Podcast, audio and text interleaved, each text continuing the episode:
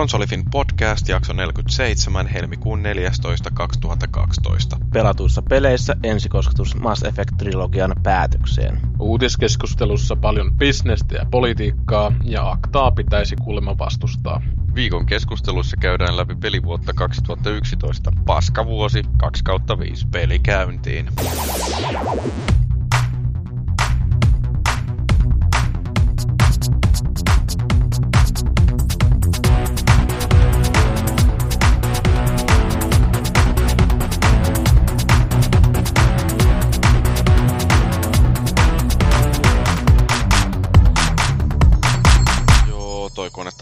vielä koota, mutta tota, ruvetaan nauhoittamaan tätä podcastia ensin. Tervetuloa taas kuuntelemaan Konsolifin podcastia ja meillä on täällä tällä kertaa hiukan poikkeuksellinen kokoonpano. Meiltä puuttuu meidän uskonnollinen äh, hallitsija hahmo, mutta ei se mitään. Juttua varmaan riittää, kun linjoilta löytyy kaivattu Felis Leo.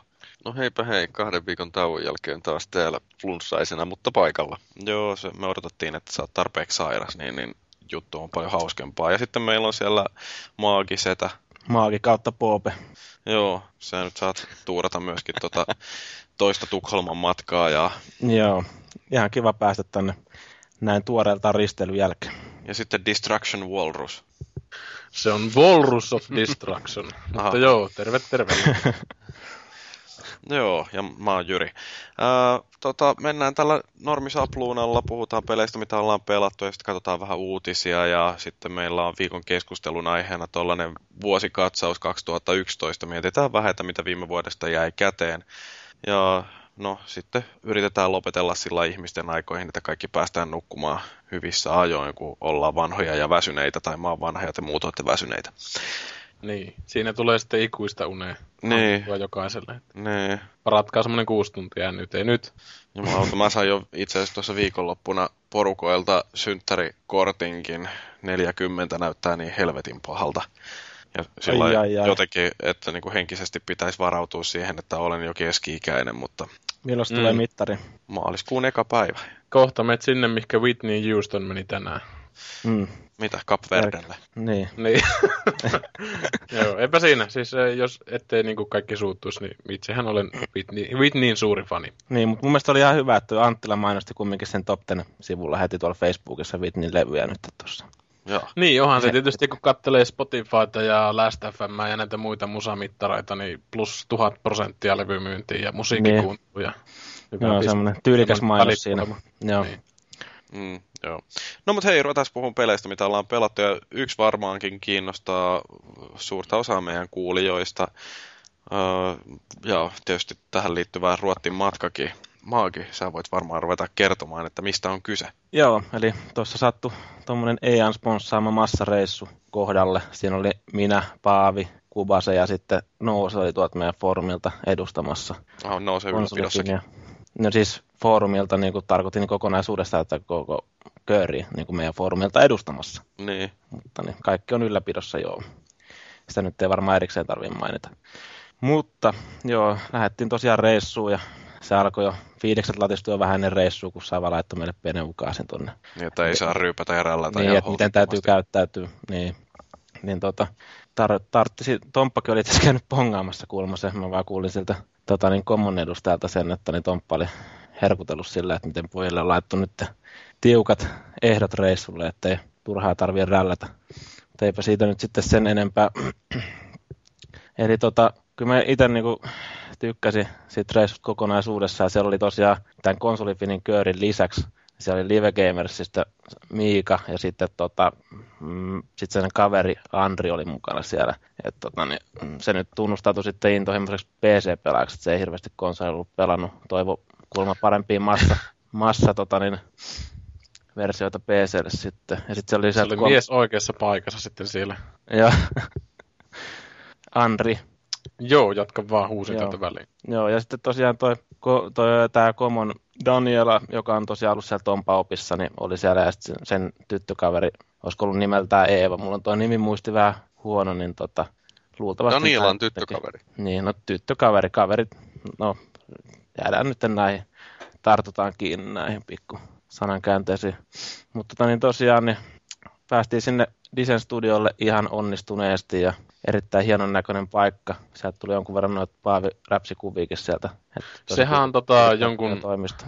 veden äärellä, eikö se ollut? Että... Se on siinä ihan, ihan meren vieressä, hienot merinäköalat siellä korkealla. Joo, katselu jotain kuvia, että jotkut kauhean kateelliset nettipanettelijat itkee siellä, että Disen pojat on miljonäärejä, kun ne asuu tuommoissa studiosa kanssa. Että Joo, se on, mesta. Se on Tukholma on upea. Eikö Kyllä. se Tukholmassa ollut? Kyllä Tukholmassa. Ja periaatteessa ihan siinä Viikkarin terminaalin läheisyydessä, että ei, ei kovin pitkään matkaa sinne kävellyt, että, tota, niin, tai ei mennyt paljon aikaa se, kun käveli sinne. Että käveltiin vähän aikaa sitä rantaa pitkin ja satuttiin katsoa vasemmalle ja huomattiin, että aha, Disehän lukee isolla tuolla no, että sehän on siinä, että ei ollut sen vaikeampi suunnistaa mestoille. Paavi nyt oli ilmeisesti ottanut vähän etukäteen selvää, että missä se on niin kuin muutenkin, että alun perin siinä on ilmeisesti kuulunut olla taksikyydit sinne paikalle. Mutta... juos sinne leijuvetten yli ja voimalla oven kanssa roikkui jo kuuelta aamulla. Mä sain muuten itse kuulla siitä aamulla vähän pahaa sanaa, kun mä olin liian aikaisin kuulemma hereillä silloin. Tota, niin, olin innoissa, innoissani menossa ostamaan heti aamusta jo nuuskaa. Niin. Tarvii se kasvava lapsi noita tärkeitä vitamiineja. niin ei se mitään, että on aikaisin hereillä, mutta kun rupeaa raapimaan kavereiden palleja, niin, niin se on vähän sellainen, mitä ruvetaan katsoa jo huonosti. Ai jaa, siitäkö se johtuu? Joo, no mä kuulin vähän juttu. Joo, no mä en ole ymmär... päässyt... Sitä nuuskaa säilytetään? Oppinut ihan tavoille sitten vielä ilmeisesti. Niin. Talon, tavon, talon tavoilla. Joo, mutta niin tosiaan hienot merinäköalat oli ja se oli semmoinen siisti kaukoputki, millä pääsi vähän stalkkaamaan sitten läheisemmistä meininkiä siellä ympäristössä. Ja niin kuin, niin toisella puolella olevia kerrostaloihin tai jonnekin muuallekin, jos, jos kiinnosti. Mutta tosiaan me tehtiin silleen semmoinen oikea peliveto, että kun mentiin sinne studiolle, käytiin syömässä Mäkkärissä aamupala.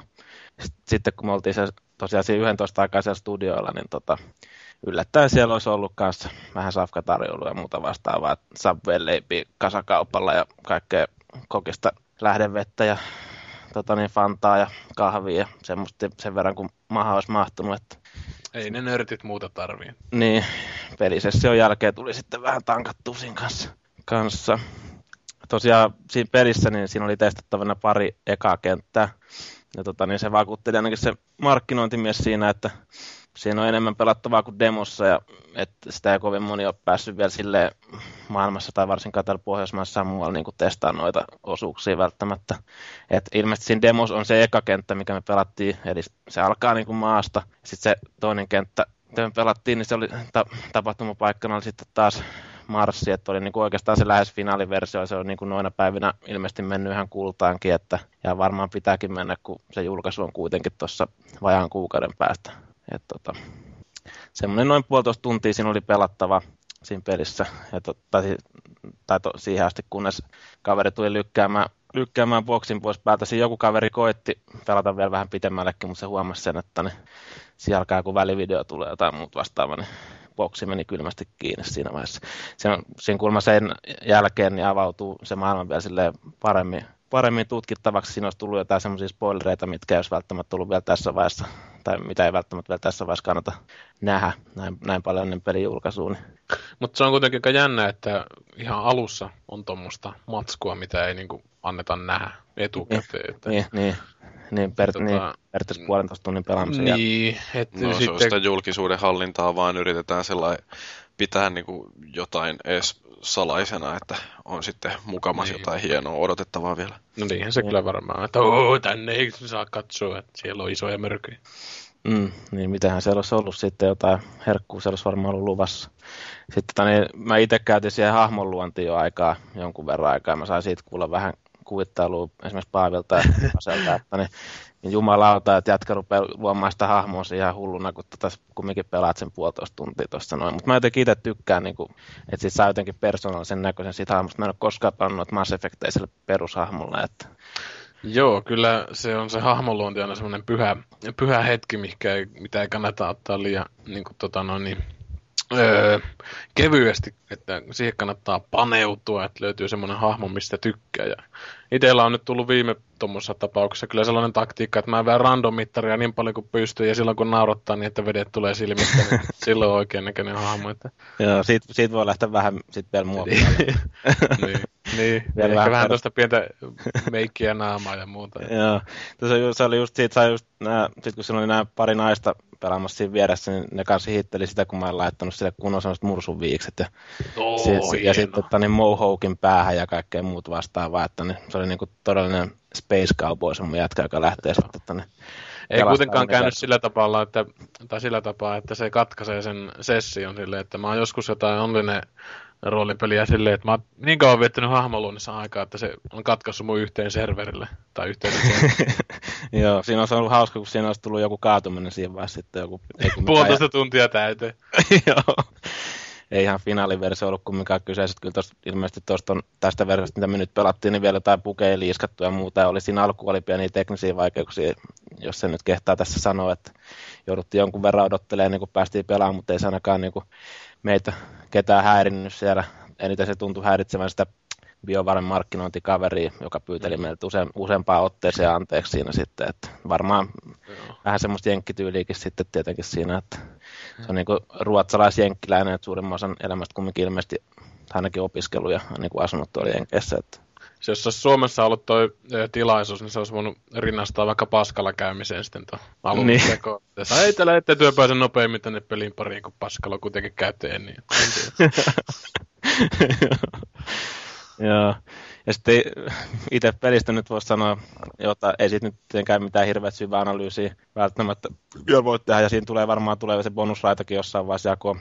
Mutta sanotaan nyt jonkun verran siitä, että kyllä se sille aika päräyttävästi taas lähti käyntiin, ja siinä pääsi semmoiseen niin sanotusti toiminnan keskelle, kun riippereet rupesi tulee ihan niin kuin suoraan niin kuin lasista läpi ja muut vastaavat. Siinä se alkuasetelmahan on semmoinen, että se pari on ollut pikkasen kuollut. Niin, joo, tai se on ollut vähän niin kuin, siltä on riisuttu ne sen kaikki arvot sun muut sen takia, kun se oli siinä kakkosessa Cerberuksen leivissä. Tota, sitten se joutuu toiminnan keskelle periaatteessa ilman mitään näitä komentajan arvo, mm. arvoja sun muita siinä, niin ja se kapteeni Andersonin kanssa joutuu selvitä eteenpäin siinä ja vähän kouluttaa tosiaan. Mitenkä se sitten tuntuu, että olet sä aikaisemmin varmaan pelannut läpi? Joo, Öö, kun ajatellaan sitä ykköstä, mistä mä aina jaksan purnata, että kun siinä oli semmoinen universumin räjäytysmeininki ja sitten kakkosessa himmailtiin ja himmailtiin ja pistettiin pienempää hanaa ja nyt kolmassa sitten on ihan ilmeisesti aika pienellään kuitenkin kuviot, vaikka isompaa tietysti kaikki on, mutta tota, tapahtuma paikka on ilmeisesti sitten ihan meidän planeetta. No siis se alkoi maasta tuossa noin, mutta siinä se kakkoskenttä, niin siinä siirryttiin heti Marsiin, että et kyllä siinä, mm, joo. siinä, joo. siinä mielessä varmaan niin kuin, kyllä tuossakin niin kuin loppupeleissä on ilmeisesti se idea, että tuossa lähdetään sitten värväämään sellaisia eri rotuja niin kuin ympäri planeettaa siinä. Että se vähän kuulosti mun mielestä kakkosen meiningiltä, mutta tavallaan mm. sitten sitä on ehkä tehty vähän monipuolisemmaksi. Ainakin se markkinointi, Janari puhuu silleen, että kun se kyseli eka meiltä alkuun siinä, että kumpi on parempi, ykkönen vai kakkonen, suuri osa vastasi. suuri, Okei, okay, rupesi tulee heti jotain selvästi mieleen härskiyksiä. Joo, suurin osa kumminkin tykkäsi enemmän ykkösestä kuin kakkosesta tässä suhteessa sitten. sitten että. Joo. No ei se nyt varsinaisesti mikään yllätys, että kyllä niin. toi kakkonen on aika sellainen väliinputoa ja juosten kusemalla siitetty, että ei se ole koskaan... Siis kyllähän sitä ootti ihan onnessaan, kun se ykkönen oli niin hyvä, mutta jotenkin joka askelella vaan ainakin itse peittyi ja sitten se olikin loppu se peli, että mitä helvettiä. Joo, ja tämäkin vähän lupaili sitä, että tässä on otettu nämä fanien palautteet sun muut huomioon, että tota, nyt ollaan jonkun verran kumminkin pala- palautu siinä roolipelaamassa enemmän sinne alkulähteelle ja muuta vastaavaa, että ei välttämättä ole ihan semmoinen niin suora viimainen ja niin semmoinen toimintapainotteinen kuin se kakkonen oli. Toisaalta mua ainakin itse häiritsee siinä suuresti, että kun se ei niinku ole kumpaakaan, että se ei ole oikeastaan enää roolipeli, eikä se, roolipeli, eikä se sitten ole enää tommonen, tai se ei ole tommonen Gears of War-tyylinen. Että niin. se tekisi niinku joko tai. Et mun mielestä mm. tonne välimalli juttu on vähän semmoinen, että sitä ei oikein pääse koskaan silleen niin kuin sinuksen kanssa, että miten sinä tavallaan pitäisi sen pelaamisen kanssa elää ja muuten ja se, että nyt hirveästi on puhuttu siitä, että jee, nyt se ampuminen on tehty tuossa paljon mukavammaksi, mutta kun en mä halua mukavampaa ampumista, mä haluan sitä roolipeliä ja sen takia mä tykkäsin justiin ekasta Mass Effectistä, koska siinä oli oikeasti jotain niin. roolipelaamishenkeä. Nythän tuossa pitäisi olla sitä roolipelistä tosiaan mukana, että... No, Sopii to- toivoa. Niin, toiminta on niin kuin tosiaan sulavampaa kuin kakkosessa, sen huomasi heti. Ja varsinkin si- Siimi, joka oli niin kuin tos, tota niin, pelannut just tällä viikolla sitä kakkosta, niin se sanoi, että sen niin kuin tosissaan huomasi, että nyt se niin kuin toimii niin kuin melke, melkein kuin Gearsissa voisi sanoa. En nyt ehkä ihan, ihan, mutta siinä on tietenkin sitten lisänä nämä kaikki erikoiskyvyt ja nämä muut ominaisuudet. Ne, ja EA tuntujen sitten jotain DLCtä, mikä parantaa pelaamisen kokemusta ja niin. jotain muuta tietysti siinä. Et se on paljon silleen monipuolisempaa kumminkin kokonaisuudessaan se pelaaminen siinä toiminnassa kuin Gearsissa. Tuossa oli, oli nyt niin kuin alussa, kun aloitti sen, niin sellaiset vaihtoehdot, että voi valita, että pelaako pelkästään niin kuin juonipainotteisesti, toimintapainotteisesti vai, vai RGP, RPG-painotteisesti sillä niin kuin roolipeli. Joo. Se, mä, se, RG, RPG niin. on niin kuin se periaatteessa se niin sanottu koko paketti sitten se, millä se niin kuin kuuluisi pelata, mutta sitten näille kodipelaajille on se toimintahomma, että sun ei tarvitse välttämättä tehdä niin paljon mitään päätöksiä siinä pelin aikana, vaan että siinä tulee enemmän oikeastaan vain niin kuin niitä välivideoita. Ja siinä toimintahommassa on se, että niin, niin siis toimintohommasta oli just se, että ei tarvitse tehdä niitä päätöksiä niin paljon, se toiminta on tota, niin, sille ehkä monipuolisempaa ja vaikeampaa siinä. Ja sitten juonipainotteessa on taas se, että toiminta on helpotettu ja sitten se voi keskittyä siihen itse juoneen. Joo, sen näin ton jonkun kuva joskus, kun olin vuotanut tästä valintaruudusta, että mitenkä, minkä tyyppisen niin pelimoodin itselleen valitsee. Ja ajattelin, että se voi olla ihan hyvä veto tavallaan kiertää sitä, että se peli on niin yksi yhdenlainen sitten, että yrittää sitä pelata miten tahansa, niin se aina tavallaan pelaa itsensä tietyllä tapaa ulos, mutta niin. jos sinne saa valita sen, että pystyy pikkusen niin vaikuttaa johonkin asioihin. Että mä en tuossa kakkosessa muista edes, että avasinko mä koskaan inventoria ja vaihoin asetta, että tossahan siinähän taisi mennä aina se uusi ase päälle automaattisesti, ja mä otin vaan sen ja räiskin menemään, että Joo. jotenkin niin tuommoiset tavarahallinnollisetkin asiat oli ihan unohdettu siinä kakkosessa, että Ehkä se oli virtaviivastuksen nimissä, mutta oli se mun mielestä aika huono päätös kuitenkin. Niinpä, niinpä. Tuossa oli itse asiassa tullut sitten, niin kuin siinä toiminnassakin oli tullut näitä tota, tämmöisiä lähitaisteluliikkeet kanssa, että sä voit lyödä sillä aseen kärjellä ja sä voit vedät, oliko se just beta pohjassa, niin sä voit vetää semmoisen jonkun kovemman meleen liikkeen, että sä niin tapat yli yhdellä jonkun vihollisen siitä. Niin... Siinä taisi olla varmaan edelleen se, että niillä oli vihollisilla oli suojia erilaisia ja ne piti aina ampua pois ja sitten vasta pääsi helaa paara. Ja niin joo, niin. Joo. Joo, ja tota, niin, sitten lisäksi, lisäksi niin siinä on myös semmoisia, että sä voit sitten, jos sä hiiviskelet siinä, niin päästä jonkun vihollisen selustaan, niin sä voit se niin kuin yhdellä periaatteessa lopettaa takapää ja kuristaa sieltä, että semmoisia pikkusia lisäjuttuja tullut, tullut siihen lisäksi. Mutta tota, niin mä veikkaan, että mä oon ehkä tuosta nyt saanut sanottua kumminkin sitten sen, mitä tässä vaiheessa voi sanoa. Ja... Joo, ja varmaan jotain raporttia, no siitähän pikkasen foorumille jo kirjoitettiinkin, että minkälainen matka oli ja miltä peli tuntui, ja tietysti toi peli nyt on niin lähellä jo julkaisua, että eiköhän siitä tule lisää juttua sitten, kun se on kaikilla pelattavissa. Niin, ja sitten ensi niin. viikolla ilmeisesti jengi pääsee, onko se ensi viikolla, kun jengi pääsee demoon käsiksi? Mm, niin mä en muista, koska tosta nyt sitten tulee. Mielestäni siinä oli 14 tai 17 päivä, oli sitten joku toinen päivä, että mä en muista, miten se nyt meni sitten, että ilmeisesti aikaisin, tai kovimmat fanit oli päässyt jo tässä vaiheessa, kun Foman oli jotain kautta onkinut itsellisessä demopassin jo Facebookissa pelannut jotain BioVaran minipeliä, mutta kuitenkin tässä lähitulevaisuudessa pääsee myös testailemaan sitä demoa. Täytyy varmaan itsekin vähän verestellä vielä fiiliksi sen demon parissa nyt sitten, kun jäi sellainen pieni tärinä päälle tähän. Joo. No, mutta hei, mitäs muuta peliä on ihmisillä ollut? Fellu, kai sä jotain oot pelannut? Joo, mä pelasin tätä japsilaista Catherine-peliä, joka oli, niin, mitenköhän sitä nyt luonnehtis. Se on, siinä on hirveän mielenkiintoinen monimutkainen, no en tiedä monimutkainen, mutta erikoisesti kerrottu tarina. Ja se on anime-tyyliin kuvitettu. Mutta sitten se itse peli on hyvinkin yksinkertainen. Siinä vaan tämmöisiä lyhyehköjä pusletehtäviä tehdään, jotka pyöritellään vaan laatikoita ees ja kiivetään ylöspäin semmoista laatikkovuorta. Niin mä ymmärsin, että on joku ihmissuhde vollotus, mikä nyt onkaan, mutta niin, niin, joo, mutta sitten siinä jollain putsleilla niin kuin yritetään setviäkkain näitä ihmissuhdekiemuroita.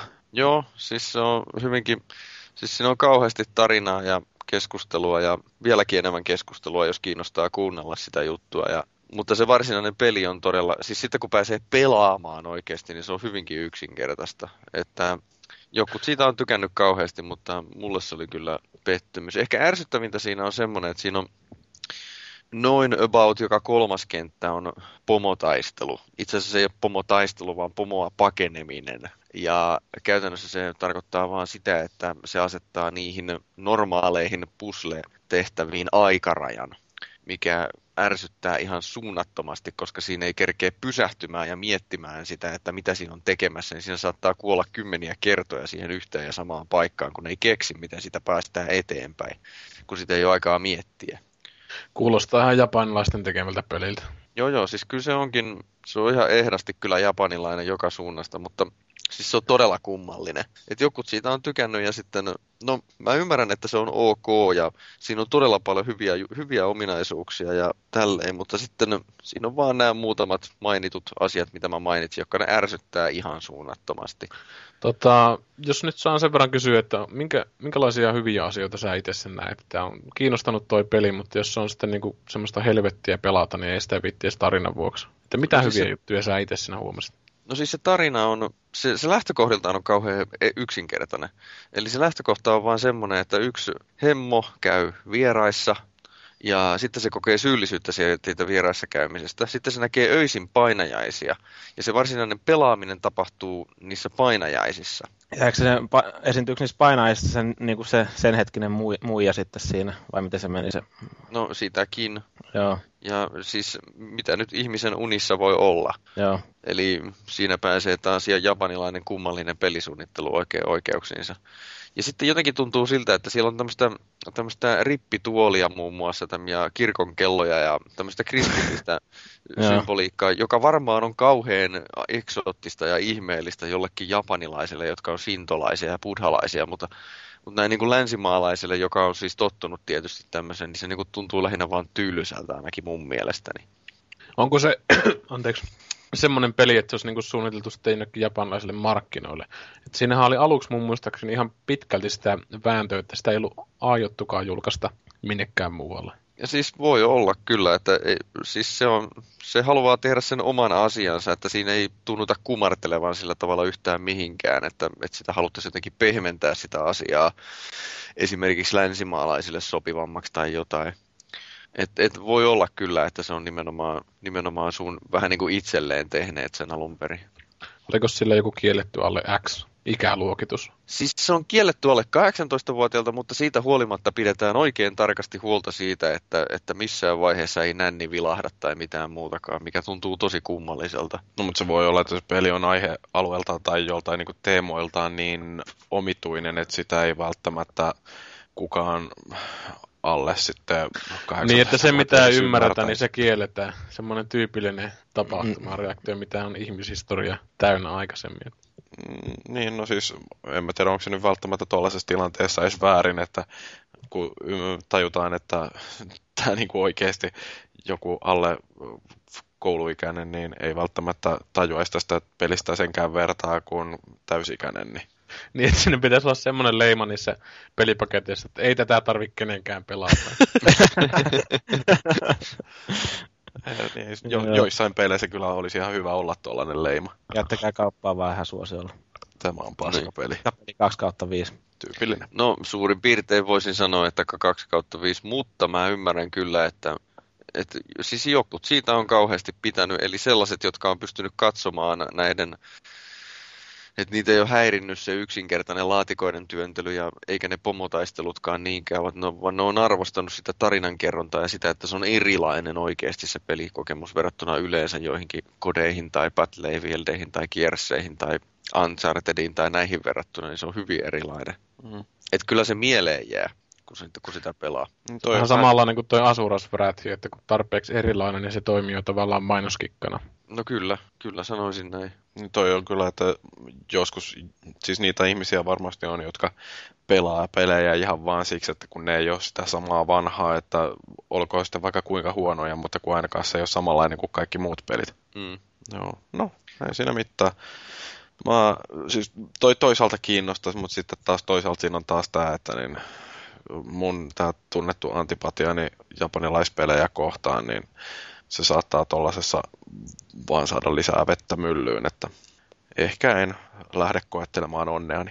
Joo, ei kyllä itsestäkin on tullut tietyllä tapaa semmoinen mukavuudenhaluinen pelaaja, että nämä tommoset QT ja laatikon työntelyt ja yksinkertaisesti se, että joutuu jonkun kohan kokeilemaan 100 miljoonaa kertaa, niin ei ne oikein, ei ne oikein kuulosta kovin houkuttelevalta. Siinä, ei ole, siinä mielessä se ei ole ihan, ei ole ihan niin hirveän ärsyttävä, eli kun pelaa hyvin, niin siinä saa näitä kontinue-mahdollisuuksia. Et mullakin niitä oli loppuvaiheessa sitten, kun koko ajan 99 kontinueta. Mutta kun ei se edelleenkään lohduta, kun sitä joutuu vääntämään 20 kertaa sitä yhtä hikistä kohtaa. On siinä, on siinä tämmöisiä näitä checkpointteja siinä välissä.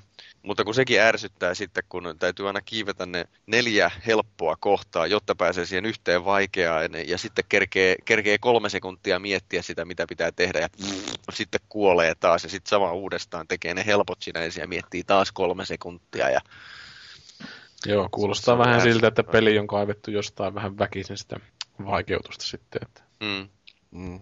No, Joo, ehkä, ehkä ei ole mun peli. Niin, mä itsekin ihan mielenkiinnolla seurannut tuolla jossain pelikeskustelussa sun muussa sitä, niin kuin, että voisi olla ihan mielenkiintoinen, mutta sitten tosiaan just näiden kaikkien puoleen, mitä säkin sanoit, niiden takia en ole sitten koskaan hankkinut, että ajatellut, että voi olla, että parempi jättää oman omien hermojen ja muiden kannalta niin sinne kaupan hyllylle. Että, kyllä, ihan... sitä kokeilla, kyllä sitä kokeilla kannattaa, mutta ei Herra Jumala kyllä minun mielestäni ei kannata täyttä hintaa sitä kyllä maksaa. Mutta onko toi nyt siis tuotu Eurooppaan, että se ei ole mikään Japsi-importti välttämättä? Siis tota, hei, joo, tästä muuten tuli mieleen. Siis sehän on ensin tietysti Japsipeli, sitten se on se Jenkki-versio oli jo ties kuinka kauan sitten, ja nyt se vasta tuli Eurooppaan siinä ei ole ollenkaan ja, alkuperäistä japanilaista ääniraitaa. Niinpä tietenkin. Se, se englanninkielinen ääniraita on oikeasti hyvin tehty. Harvemmin näkee, niin mikä on itse asiassa ihan hieno homma, että se on hyvin tehty, koska siinä on niin paljon sitä keskustelua ja dialogia. Mutta miksi siinä ei ole vaihtoehtona sitä japanilaista niin. ääniraitaa? Mä ei ainakaan mistään kapa- levykapasiteetista tai mistään muusta voi aina jäädä kiinni, että jotain joku sellainen perinteinen aivopieru taas sitten, että ei nämä länsimaalaiset tarvii mitään mm. japsia niin ollenkaan sinne. Joo, kyllä sitä arvostaisi, jos sen niin kuin pystyisi sinne sisällyttämään, varsinkin jos sitä jollain pleikkarilla pelaa, niin Blu-rayn tila pitäisi riittää ihan kohtuullisen mm. hyvin. Että. Mites tota, Fellu kuulemma pelaa mun mielestä toista japanilaista sielun tuotetta, missä tissit vilkkuu ja kankut paukkuu. Tämmöisellä kätevällä aasin silalla. Joo, Soul Calibur 5. Eli kun oli tämä Namco Bandai Station, niin se esit, Namcon se esittelyjuttu siellä Helsingissä, niin jokainen, joka osallistui siihen Soul Calibur 5 turnaukseen, niin sai sitten postissa tota, tämä Soul Calibur 5 pelin myöhemmin. Mähän voitin siinä pronssia tässä turnauksessa, muun muassa Paavin pieksin ihan. Mm. Niin, Paavi sanoi, että nappeja vaan hakkailit sinä hulluna. Joo, otit isomman sen takia miehen, se Paavi löy... on pois täältä. Niin, otit isomman kestä. miehen, mitä löytää, vedit vaan alapotkuja. Niin, tattia hakkailin siellä. Joo, niin, perkele. Joo. Ykkösellä Hirve, Hirveä vispaus käynnissä. Mutta siis, mut siis tämä, että tämä Soul Calibur 5, niin se on, jos nyt unohdetaan se, että se tarina on aina ollut ihan naurettava ja se on vieläkin ihan hirveä. Siis sillä lailla, että sen niin kuin, että jaadi jaadi jaa, joo joo joo, tap, tapellaan, tapellaan, tan, tan, tan, tarina läpi. Hyvä, nyt ruvetaan pelaamaan. Niin se on kauhean kaunis se peli ja kyllä mä oon tykännyt ainakin pelata sitä, että mä en ole vielä kauhean monipuolisesti vielä perehtynyt muuta kuin yhteen hahmoon, eli tämä Mitsurugi. Ja mä, mä oon tehnyt, siinä, tehnyt siinä oman hahmon, joka Joo, se hahmoeditori on mielenkiintoinen. Mä, mä tein sitä omasta äijästä niin samannäköisen kuin minä olin 25-vuotiaana sillä tavalla, että mulla on tota katanamiekka siinä tota pitkä tukka, joka ja mulla oli 25-vuotiaana. Ei joo, ei kun siis, siis se on näköinen kuin mä ihan oikeasti olin. Ja sitten mulla oli hakamat jalassa siinä justiinsa ja valkoinen tämä, mikä siis tämmöinen karatetakin näköinen se yläosa siinä. Se on ihan se niin, hahmoeditori on kyllä hemmetin hyvän näköinen, että katsonut on. mitä ihmiset on tehnyt.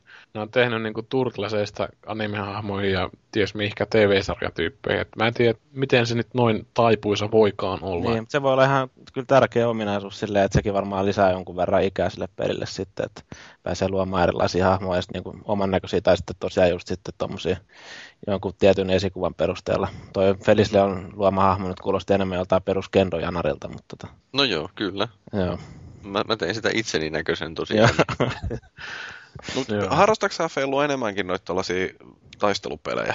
Koska mulle se on vähän myös semmoinen vieraamaksi jäänyt genre sen jälkeen, kun joskus juniorilta tuli jotain Way of the Exploding Fistia ja mikä se International Karate, niin näitä pelattuu, mutta niin, nyt kun on oikeita konsoleita ja muuta, niin niitä ei tule vaan pelailtua. En mä ihan niin hirvittävästi niitä, että mulla on muutamat nimikkeet, jotka mä aina tykkään katsastaa joko nostalgian vuoksi tai sitten se, että tykkää, niin kuin tämä Soul Calibur 5, siinä on, siinä on mukava nettipeli, niin tota, sen takia tykkää.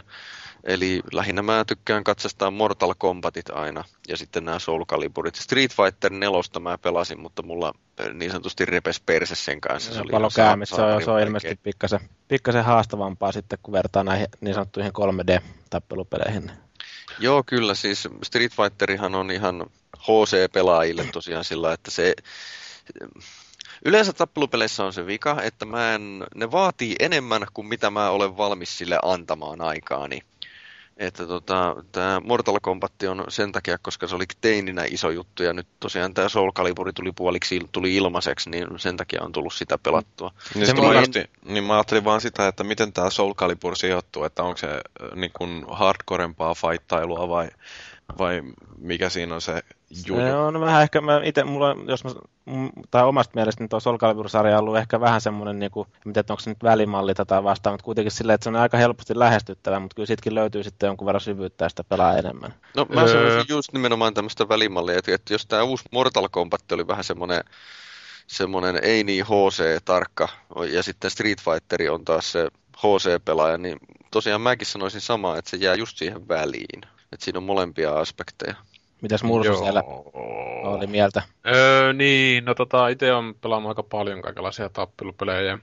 Kyllä toi Calibur on niin kuin Soul Bladein ajoista asti ollut, ollut semmoinen vähän niin kuin toisenlainen versio, versio niistä ta- tappelupeleistä, että Tekkenit ja noin muut kuin oli silloin, niin ne oli tiukasti niin kuin semmoista lyhyen rangein taistelemista. Mutta sitten Soul Blade toi sitten tullessaan tämmöisiä niin kuin vertikaalihyökkäyksiä, mitkä niin kuin meni sitten ruudun toista laintaan asti. Et se muutti tavallaan aika paljon tuota tappelupelien luonnetta, että siinä, siinä mielessä se on helpommin lähestyttävä ehkä, ehkä tota, silleen, että väellä on mukavampi hakata miekoilla ja, tai tälle, että se on kutsuvampi kuin sitten pelkillä nyrkeillä piestä ja niin. tämmöistä sitten. Ja, mutta sitten se tappeleminen on niin dynaamisempaa siinä, että, että vaikka jo, jossain vaiheessa noihin ö, tulikin sitten aika pitkälti semmoinen meininki, että ne hahmot liikkuu tosi huonosti niin kuin näennäisesti siinä ruudulla. Että niillä ei ole semmoista syvyysliikkumista oikein paskan vertaa siinä.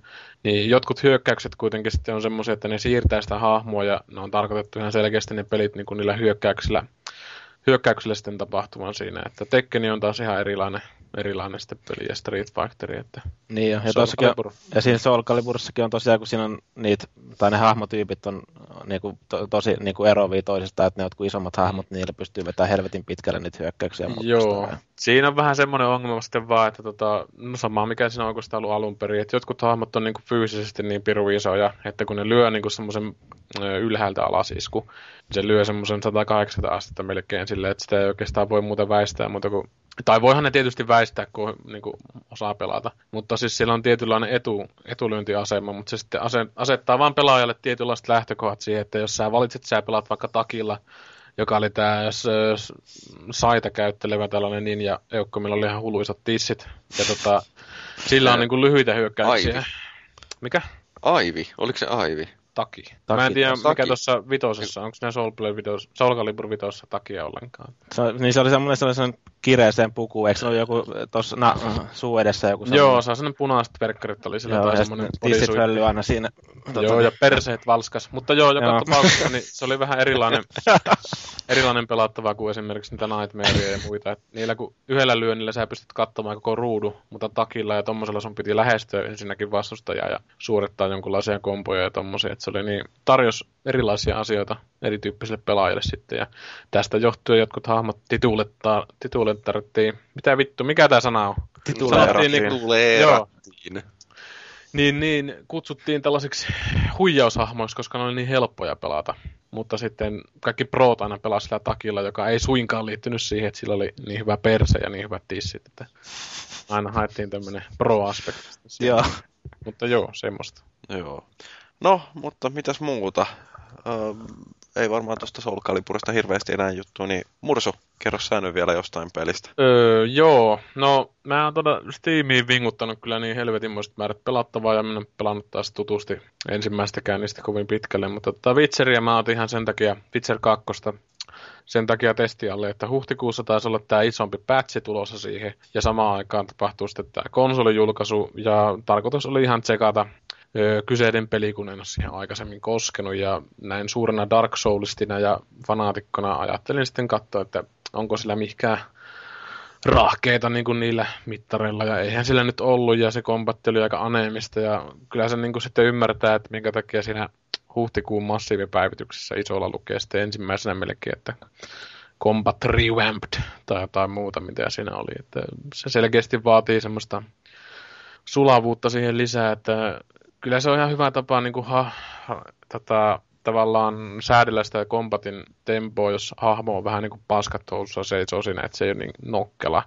Mutta toisaalta ne hyökkäykset, jotkut on semmoisia hemmetin strutsipotkuja ja kurkepotkuja, että niissä niin kuin vähän rikkoutuu sitten taas se kombatti, kun ei oikein tiedä silleen pelaajana, että miten sitä peliä pitäisi pelata, että äijä niin kuin ei käänny oikein mihinkään kunnolla ja sitten kun se lukittautuu johonkin viholliseen, niin se pysyy siinä kiinni, mutta sitten yhtäkkiä kun sä satut kyllä lyömään niin kuin jonkun kahden iskun sarja ja se ensimmäinen isku tappaa sen vihollisen, minkä sä oot tappamassa, niin se hyppääkin se toinen isku semmoisen niin automaattitargetoinnin ja se äijä lentää jokin helvetin kuuseen, että se niin kuin tekee semmoisen ihme pukkakeloikan sitten jokin kuuseen, että ei se niin ollenkaan tajua sitä taistelu, taistelemista silleen, että se on, siitä on tullut jotain pieniä videopätkiä, missä näytettiin sitä kombattia ja se vaikutti niin kuin eh, ellen jopa sanoisi jonkun verran niin kuin Ninja Gaidenilta, että siinä oli vapaampaa se tavallaan se läiskintä, ja sitä mä toivon, että jos sulla on monta vihollista eessä, niin sä lyöt horisontaaliiskun, eli niin kuin vaakatasossa, niin se osuu niihin kaikkiin. Mutta tuossa nykyään on sellaista, että se ei osu muuta kuin siihen, mikä on targetti, että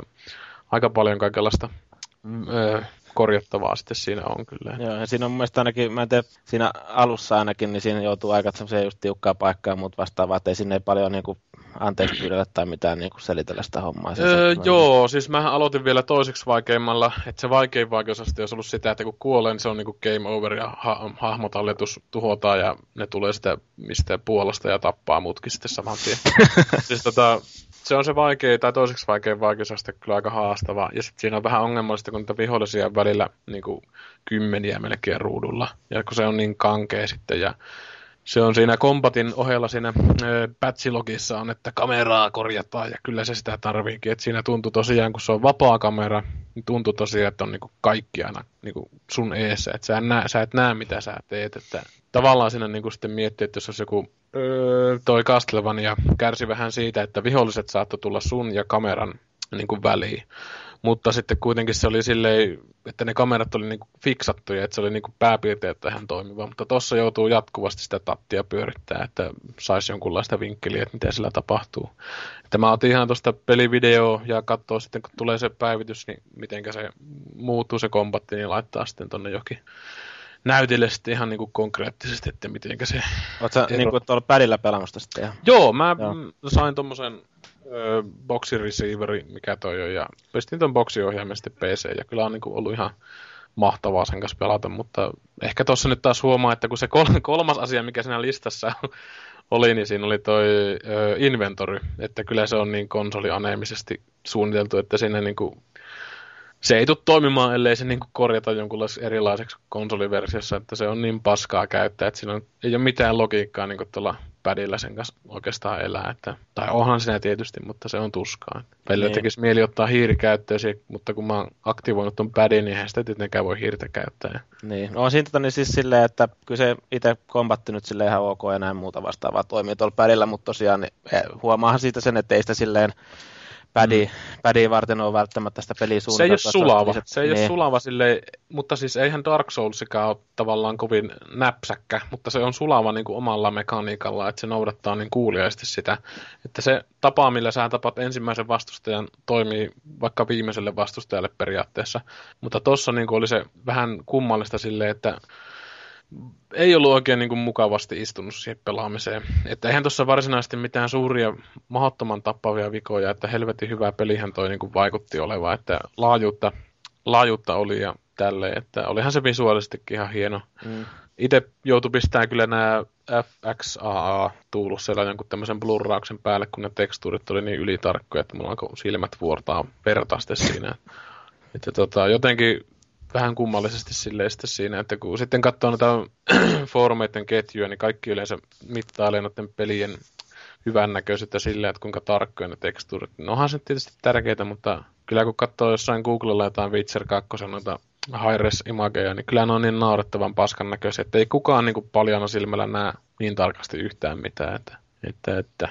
Mutta joo, mielenkiintoinen peli, että en ole sitä kovan, kovan tappelun jouduin itseni kanssa tekemään, etten jatkanut sitä, että mieli kiinnostaisi, mutta sitten ajattelin, että otan sen päivityksen, mikä huhtikuussa tulee ja vedän sen ensimmäisen chapterin uudestaan ja otan sen sitten sen videon siitä ja katselen sitten. Makustelen niin sanotusti. Naatiskelet. Naatiskellaan, joo. Joo, mä ostin sen ensimmäisen Witcherin, kun mä hankin itselleni tämän mun miniläppärin, tää 18-tuumaisella näytöllä tämä HP, no, joskus siir- silloin pari vuotta sitten. Kannattava.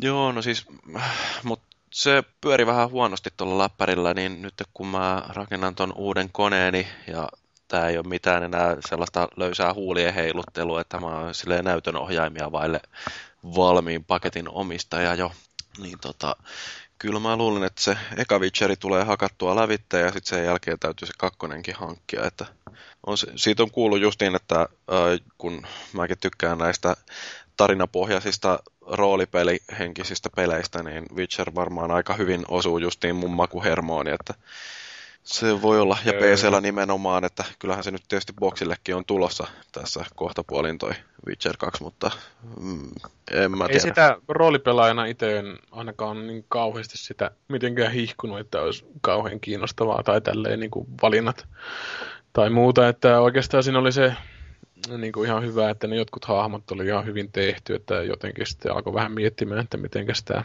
näiden elämä täällä meneekään. Että ja siinä mielessä ihan mukavasti, että se alun kuningas, kenen kanssa sä niin hyökkäät sinne jutuille, niin se oli niin muista hyvin personoitu. Joo. Se, se kähis ja meni siellä itse niin kuin eturintamassa. Että ei se nyt mikään semmoinen hullu ollut niin tuossa, öö, mikä sitä Ridley Scottin elokuva, missä oli Orlando Bloom ja Öö, onko se Kingdom of Heaven? Vai? Joo, Kingdom of Heavenissähän oli tämä, mikä se oli se Karakin hyökkäävä semmoinen partasuu, mikä sitä spitaalisen kuninkaan kättä sitten nuoli siinä, niin ei se semmoinen raivohullu ollut, mutta siis se oli semmoinen aika mukava, mukavasti niin kuin tehty se hahmo ja tälleen, että mm, mielenkiintoinen story sille ehkä vähän semmoinen, no fantasia voiko se olla muuta kuin kliseistä ainakin jollakin mittapuulla, mutta Tavallaan ihan... semmoinen vähän karskimpi meininki kuitenkin. Mm, se, mitä no, mä kuulin, niin. että kaikki hahmot siinä on ihan kusipäitä, että itse tämä Geraltikaan ei ole mikään kauhean mukava kaveri. Joo, no mä just tein jonkun semmoisen questin, missä mä petin kaksi ihmistä semmoiselle kummitukselle, mikä söi ne. Ja mä olin tyytyväinen sitten siinä, että hehehehe. Ne oli vittumaisia ihmisiä. Ne ihmiset on vittumaisia. Yleensä. No, se menee. Joo. no, saa palkkansa ja sitä rataa me ollaan varmaan pelit käsitelty, niin voitaisiin pitää hetken taukoa ja sitten sen jälkeen kerrotaan, että miten pikku pelistudio kerää rahaa kerjäämällä faneiltaan ja kuinka kehnoa pelimyynti oli tammikuussa. Mutta sitä ennen tauko.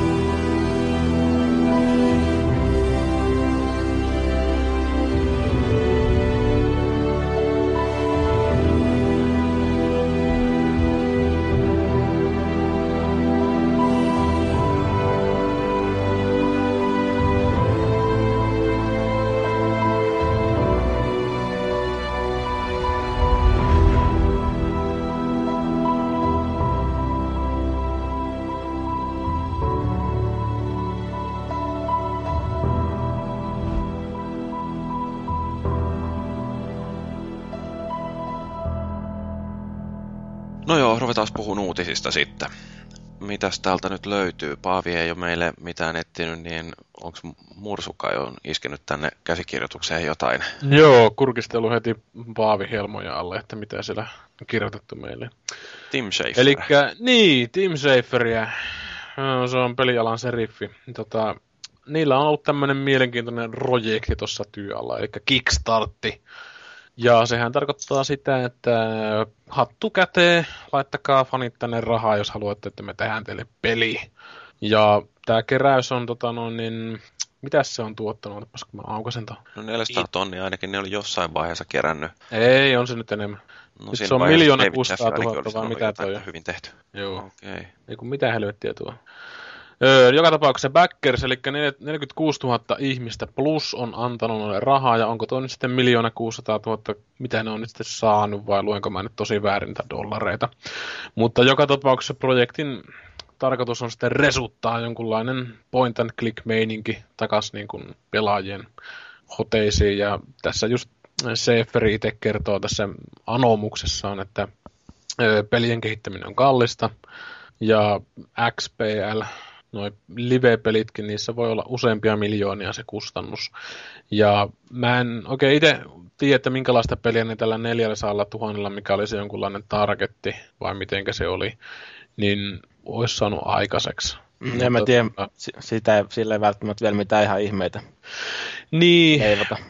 ilmeisesti tämä tiimi on melko pieni kuitenkin, että se voi olla jonkunlainen pieni sitten tämmöinen peli, ja tässä on sitten aika hyvin näitä tierejä tavallaan, että mitä enemmän sä lahjoitat rahaa, niin se enemmän sä tavallaan saat palkkion. Eli ensinnäkin, jos sä lahjoitat rahaa, niin sen saa sitten ladata sen pelin, kun se valmistuu. Eli sä ostat tavallaan sen pelin. Niin ja jos sä sitten annat vaikka pikkusen enemmän, niin sitten sä saat jotain digitaali extra, ja sitten annat taas vähän enemmän, niin sitten saat niinku käsin, jota, nimikirjoituksia, ja sitten jos annat niinku ihan hulluna paljon enemmän, niin pääst niinku lounaalle näiden Schäferin Gilbertien kanssa. Ja sitten oli tota, hetkinen, Neogaffissa oli vielä pidemmälle sitä listaa, että kun antaa ihan niin kuin jossain sadassa tuhannessa, niin sit susta tehdään tavallaan pelihahmo siihen peliin. Ja, ja sitten kaikkein kovin juttuhan oli se, että sä saat Day of the Tentaclesista viimeisiä niin kuin avaamattomia paketteja ja kaikenlaista muuta kivaa. Jumalauta. Niitäkin on vielä olemassa.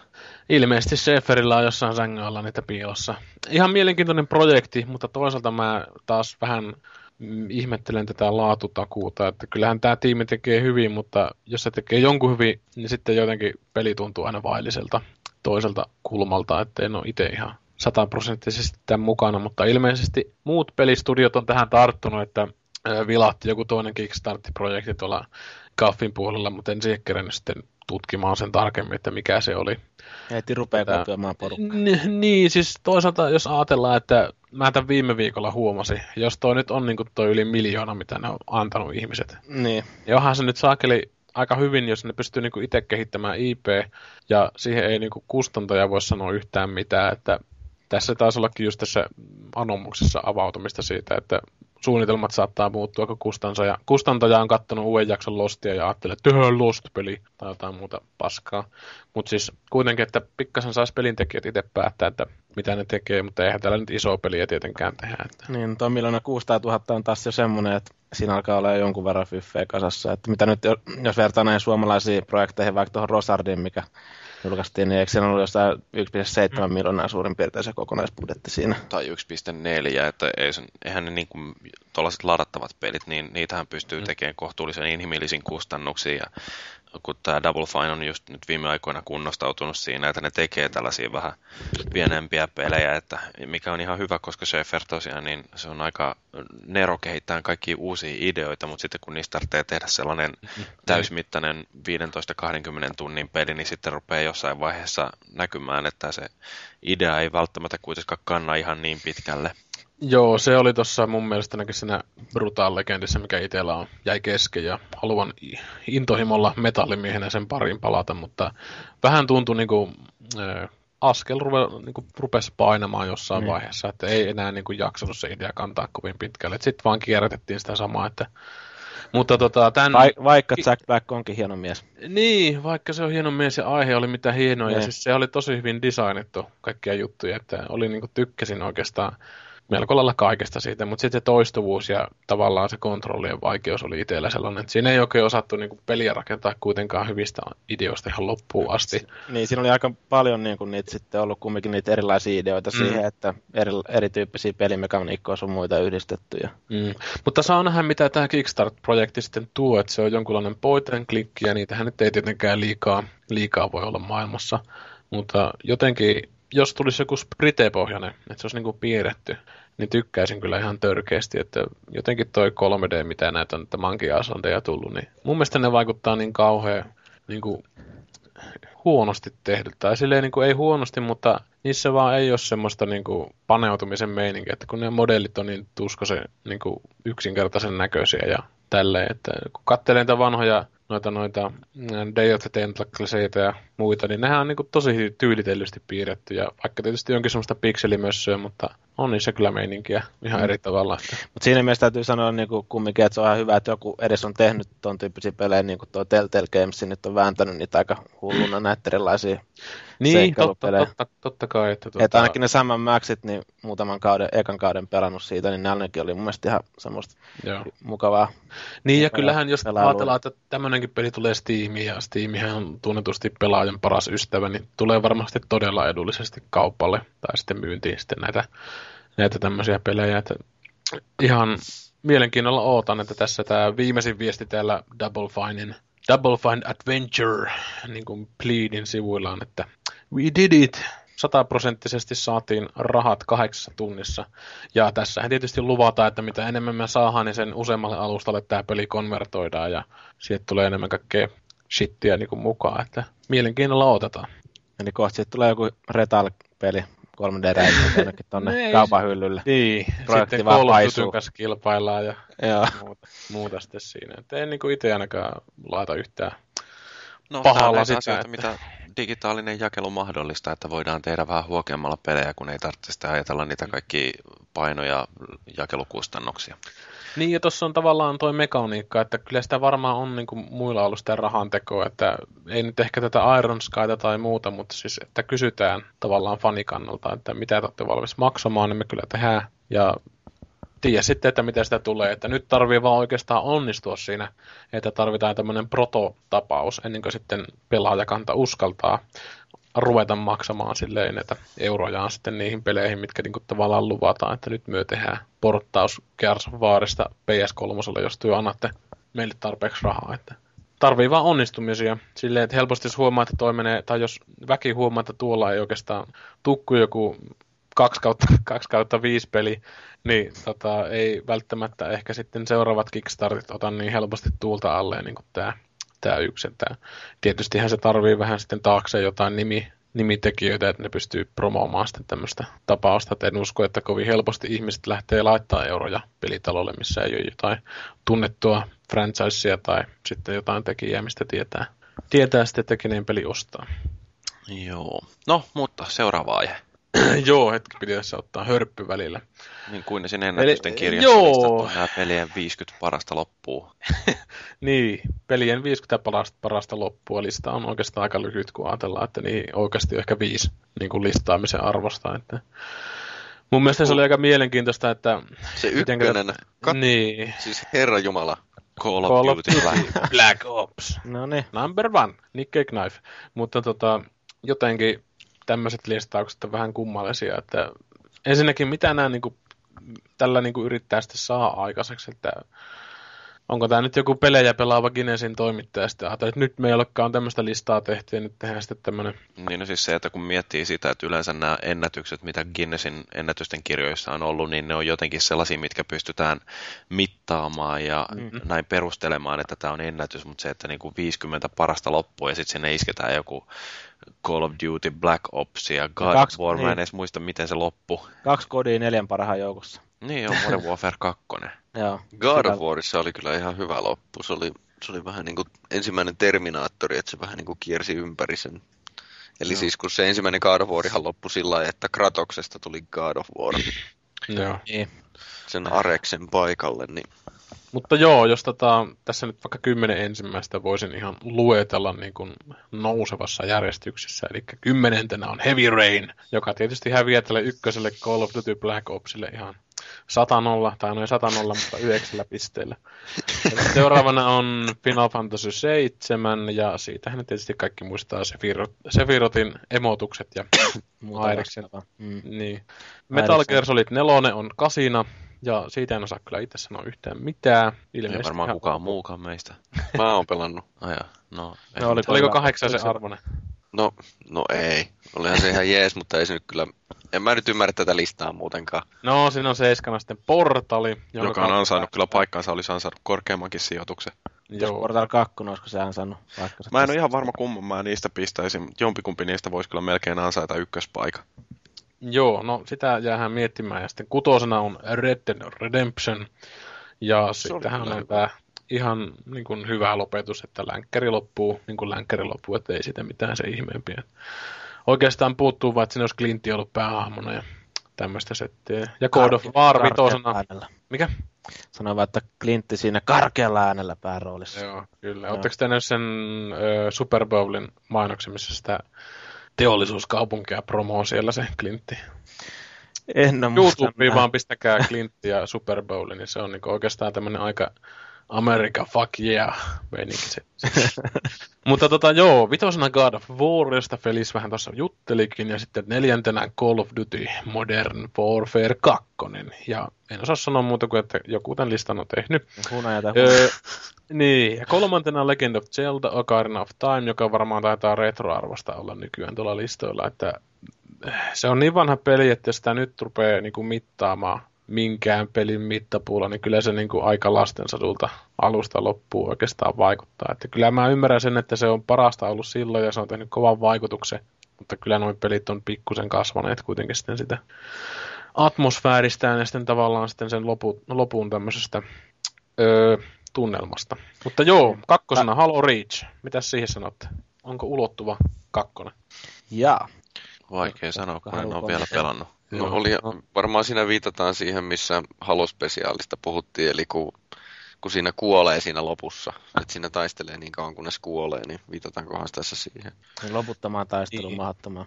No, onhan se joo semmoista. Ja sitten toi Black Ops tuossa ykkösenä pitämässä sitä kärkisiä loistavana pelin lopetuksena. Että nyt kaikki vaan ostamaan Black Ops ja kokemaan se lopun kauheus ja kauneus. Mm. En ja tiedä ko- mitä tapahtuu, mutta on se nyt ainakin jotain tapahtunut. Ja 3DS kaupasta kotia sille Ocarina of Time, jos haluaa kokea myös upean niin. pelikokemuksen nykyaikana.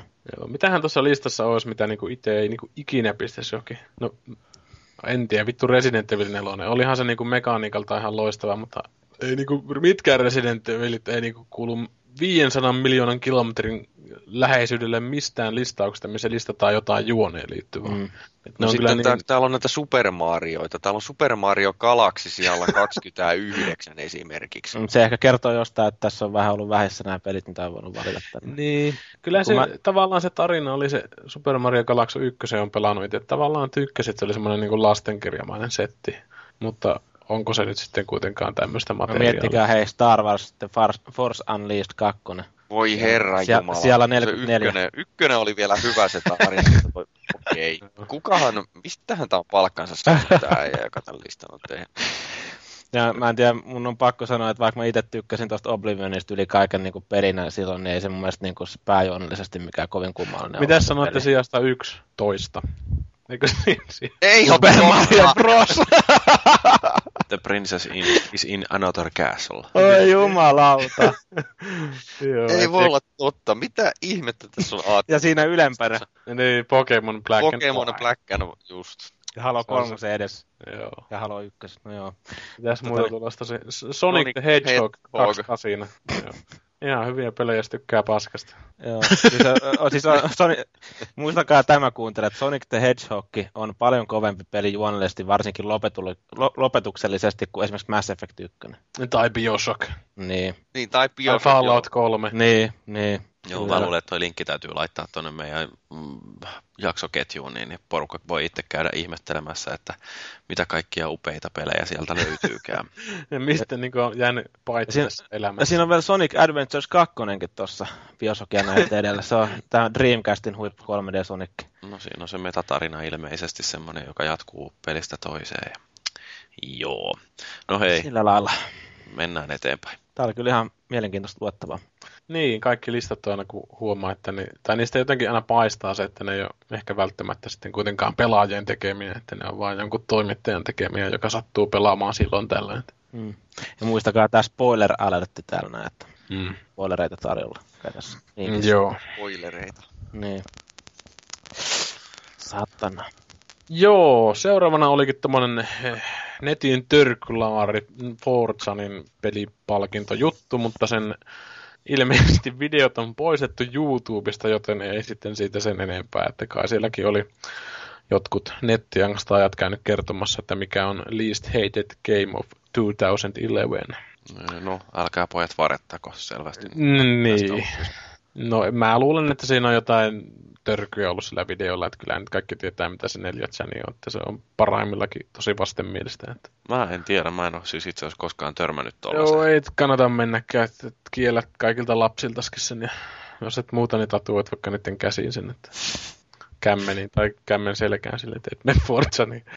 Mutta joo, sitten tuossa oli tämmönen uutinen, sitä pikkunen uutinen tuosta Samaritonin tekniikkademon, että mitä siihen vaadittaisiin nykyään, ja siinähän oli semmoinen, että 10 Xbox 360 niin sitten saisi sais semmoista, mutta tota, jaa, Oletteko te semmoisia grafiikkahuoria, että te tykkäätte siitä, että pelit näyttää tommoselta vai riittääkö teille vähän vähempikin? No ei se nyt koskaan ole mua ainakaan haitannut, jos on tosi hyvän näköinen peli, mutta uh, mä oon pelannut tosi hyviä pelejä, joiden grafiikka ei ole ollut ihan maailman paras ikinä. Mm, joo. Kyllä justiinsa tuossa mm, Witcheria pelatessa sen tavallaan huomasi, että kuinka eri tavalla tarkistelee pelien grafiikkaa, että itselle kaikkein tärkeintä on aina semmoinen konsistenssi ja että se ympäristö tavallaan tuntuu oikealta ja elävältä, että maa ei ole pelkästään tasainen paska, että siinä on jotain kumpua ja sitten se kumpu yhdistyy niin kuin jotenkin oikealla tavalla siihen taloon, mikä alkaa, että siinä on jotain kasvustoa, mikä on niin kuin selkeästi ajan kanssa kasvanut siihen. Että jotenkin sitten se, että niin kuin tehdään jotain tämmöistä mega, mega, mega, mega tarkkaa settiä, niin se nyt ei välttämättä mun mielestä niin hyvä ratkaisu siinä mielessä, että jos ei kuitenkaan kiinnitä tuommoiseen huomiota, mikä itse aina kiinnittää sitten, että se ympäristö tavallaan tuntuu sitten oikealta, että oikealta siinä mielessä. Joo. Mutta en ollut kauhean vakuuttunut tuosta Samaritanistakaan silleen niin kuin demona, että kyllä nyt ihan hienolta näytti, mutta se oikeastaan näytti just semmoiselta, mitä olettaakin noiden tekniikkademojen näyttävän. Että vähän ehkä semmoinen vaatimaton ehkä jossain mielessä. Että. Niin, joo. Ei musta itsessäkään semmoista mitään sisäistä grafiikkahuoraa kyllä välttämättä asu. Että. Niin ja kuten Jyri tuossa sanoikin, niin eihän se nyt tietenkään ole peliltä pois, jos se on hyvän näköinen ja tälleen. Mutta siis toisaalta just tuossa esimerkiksi tuossa Witcherissä, että se on niin tekstuuri, se käsittely on niin ylitarkka, että se niinku oikeasti on niin törkeän paskan näköistä, että on se nyt hienoa, että siinä on hulluna niinku tekstuuria jätkässä, mutta jos on niinku ylin tarkasti eroteltuna kaikki juovat nahkaharniskassa ja hiukset toisistaan olematta kuitenkaan erillisiä hius mitenkään mallinnettuja, niin jotenkin vaan on niin, niin tosi epäaidon näköistä, että itse tykkään kauheasti tuosta blurrauksesta, mitä käytetään just noissa syvyyselementtien niin kuin kuvastamisessa, että en ollenkaan siitä, että jos sulla etualalla hahmot ja taka-alalla on jossain horisontissa jotain rakennuksia, niin sä näet sen niiden rakennusten kaikki niin kuin ikkunankarmien kaikki uurteet ja tommoset, niin se on mun mielestä niin kuin väärä kehityssuunta, kun eihän nyt kukaan paljalla silmällä semmosia näe. Että Niin. se on sitten eri, eri asia, että jos sä hahmolla kävelet sinne lähelle ja niin kuin laitat nenään seinään, niin silloin pitäisi näkyä niitä mutantteja, mitä sitä seinä suopusista ryömii, mutta siis jotenkin, että sä niin kaukaa näet kaiken, niin ei se ole. Niin, ja joidenkin pelien kohdalla se on valitettavasti kyllä jotenkin huomannut sen, että sit saattaa olla, että se tekniikkaan panostaminen on kuitenkin vaikuttanut siihen itse pelin sisältöön, sitten, että sitä sisä, siltä, sisältöä ei olekaan mietitty sitten niin, niin hyvin kuin tota, Joo, kyllä se on vaan, kun sitä on hiottua ja hiottua ja hiottua vaan sitä ulkonäköä, niin se onkin Mm. sitten loppupeleissä ne tekniikkademo tai muuta vastaavaa. Niin ja yhdessä vaiheessa ne pelit oli puhtaasti sitä, että mitä isommat teksturit saatiin, niin sen hienompi se peli mukaan oli, mutta kun ne modellit oli niin alkeellisia, että ne saattoi olla niinku tosi hyvän näköinen lattiatekstuuri, mutta se oli täysin ilman semmoista tessellaatiota tai mitään niinku efektikäsittelyä, että se oli vaan niinku litteä tekstuuri, mikä oli laitettu siihen ja näistähän on niinku surullisen kuuluisia esimerkkejä nämä Vampire Masquerade-pelit ja mitä niitä kaikkea, että tekstuurit ihan törkeän kokoisia ja se vaati niin, kuin niin aikaiselta koneelta ihan hulluja, että sitä pystyy pelaamaan, mutta se oli kuitenkin niin semmoista PlayStation 1-tasosta grafiikkaa niin kuin modellingien suhteen sitten kuitenkin mm-hmm. Ja sitten kun noista paskan näköisistä peleistä puhutaan, niin mikä juttu tämä oli tästä Silent Hill Downpourista? niin, no siitä tota, itse, no se oli ihan mun uutinen, että kun mä tykkään tästä Silent Hillistä ja varsinkin Yamaokasta musiikanttina, niin tota, hirveästi on tullut porua siitä, että se Silent Hill Downpour näyttää ihan poorilta, eli paskalta. Että kyllähän se katsoo niitä YouTube-videoita, mikä nyt varmasti sitten sinne podcastin ketjuun laitetaan, niin näkee sitten sen, että onhan se nyt vähän semmoinen simppelin näköinen, mutta jos siinä on konsistenssi just kohdalla, että siellä niinku tavallaan tuntuu aidolta se ympäristö, niin kyllä se mulle riittää. Että tietysti onhan se vähän hassu juttu, että kun vertaa tota Downpouria ja sitten vertaa vaikka Resident Evil 4, niin. niin onhan ne nyt ihan eri planeelta, vaikka nelonen on tehty, Resident Evil 4 on tehty montako vuotta aikaisempi, kymmenen vuotta aikaisemmin. On tämä aika ankeen näköinen, kun katsoo tätä. Mm, no siis jotenkin, niistä nyt puuttuu niinku tekstuurit niistä, että kyllä se niinku hyvin on niinku kaikenlaista paskaa siellä reunoilla ja tälleen, mutta jotenkin vaan puuttuu niin kuin sitten tämmönen... No kaikki puutkin tuossa, kun tuossa roikkuu tai oksia, ne oli tosiaan ihan 2D niin. tommosia tai... Joo, mutta joo, se tota, laitetaan video sinne teidän ihaltavaksi ja joku voi sitten jatkaa tuosta Yhdysvaltojen tammikuusta. Niin, no siis mä sitten listailin näitä joitain uutisia, että Yhdysvalloissa toi NPD-lukemat, niin, eli tämä tietotoimisto, joka tarkkailee pelimarkkinoita, niin siellä oli laskeskeltu, että Yhdysvalloissa tammikuu on ihan järjettömän huono ollut, että varmaan yksi huonoimpia ikinä. Ja tämä äh, poikkesi niin paljon analyytikoiden ennusteista, että Michael Pachter, joka yleensä ei ota kantaa hirveästi jälkeenpäin tähän, että mitä noi analyyt, tai mitä niin kuin, nämä lopulliset lukemat on ollut, niin Pachter on sanonut jopa, että epäilee vähän, että onko NPD nyt ihan saanut oikeita lukemia, koska ne poikkesi sieltä ennusteista ja putoaminen oli aika hurjaa siellä pelimyynneissä. Mutta tota noin, niin en mä tiedä, onko tässä nyt mitään ihmeellistä muuta kerrottavaa, että 37 prosentin lasku viime vuoden vastaavasta ajasta. No toisaalta eipä tämä vuosi ole alkanutkaan mitenkään hirveän isoilla pelijulkaisuilla, että en kyllä muista, että oliko viime vuonna tammikuussa mitään kauhean isoja pelejä, mutta, mutta kuitenkin niin huonosti menee pelibisneksellä, jos katsoo pelkästään myyntilukuja. Mutta olihan toi 2011 aika kova vuosi, kuten meillä on tässä aiheena. Että niin. ainakin olin ihan ihmeessäni, että ei hemmetti, että näille hyvien pelien kirralle tule mitään loppua, että pienen mm. ihmisten rahat loppuu tässä maailmassa ja muutenkin koostaa HK sinistä ja viinaa, niin sitten kun pitäisi vielä ostaa jotain marjoita, niin... Joo. Sitten on tämä yksi sankari, tämä, no siis mun näitä suosikkipeliteollisuushahmoja, David Chaffin, niin, on lähdössä sieltä perustamastaan pelistudiosta, joka on tätä Twisted Metalia nyt rustailu ja on saamassa sen ihan näinä päivinä valmiiksi, vai oliko se jopa mennyt kultaan, mutta kuitenkin Jaffe on perustamassa omaa uutta studiota. Ja tästä nyt tietysti ei pysty vetämään oikein minkään näköisiä johtopäätöksiä siitä, että minkälainen peli Twisted Metalista on tulossa, koska niin.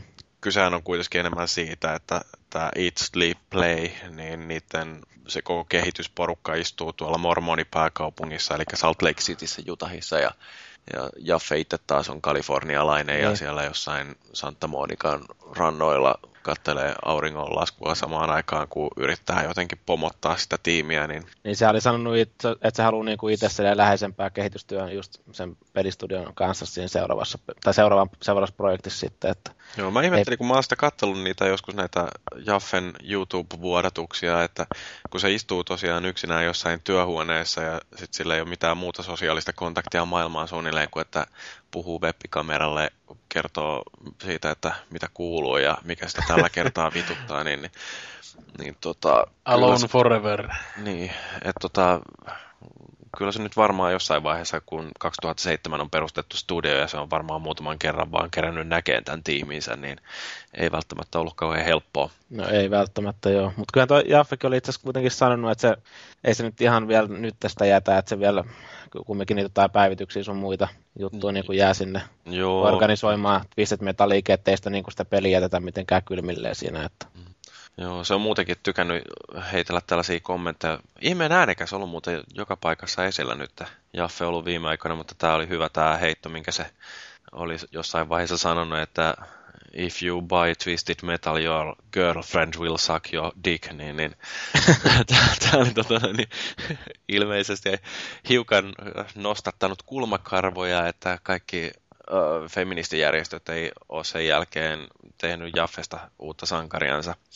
Mutta tota, DICEissa, kun, eli tämä mikä tämä on tämä Design, Innovate, Create, Entertain konferenssi, jossa pelikehittäjät käy moikkaamassa toisiansa, niin Chaffilla oli siellä ollut jonkinnäköinen ää, show ja se oli aloittanut sen sillä sanomalla, niin kuin, että mulla ei ole mitään PowerPoint-esitystä täällä, että mulla on ollut viime aikoina liian ää, kiireistä, kun mä oon loukannut kaikkia maailman naisia.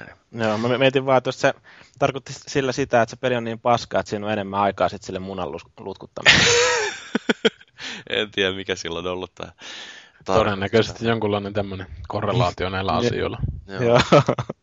Mutta se, mitä niin kun Jaffe oli myöskin meuhkannut, niin itse asiassa tämä ei ole mitään uutta Davidiltä, että oli sanonut tästä, että äh, jos pelimekaniikka uhrataan tarinalle, niin silloin kyllä tehdään jotain ihan päin helvettiä, että Jaffian itse ei ole kauhean tyytyväinen esimerkiksi God of War just sen takia, että siinä tehtiin pelimekaanisia uhrauksia, jotta saadaan kerrottua hyvä tarina ja nyt Twisted Metal on sitten taas vedetty ihan siihen toiseen äärilaitaan, että siellä mennään pelimekaniikan ehdoilla ihan täysin ja se on itse asiassa justiin se, mistä Jaffi tykkää, että kun pelit on kuitenkin, ne on interaktiivista viihdettä ja mekaniikat on se, mitkä tekee pelin, että tarinaa voidaan kertoa, mutta se ei ole se pääasia.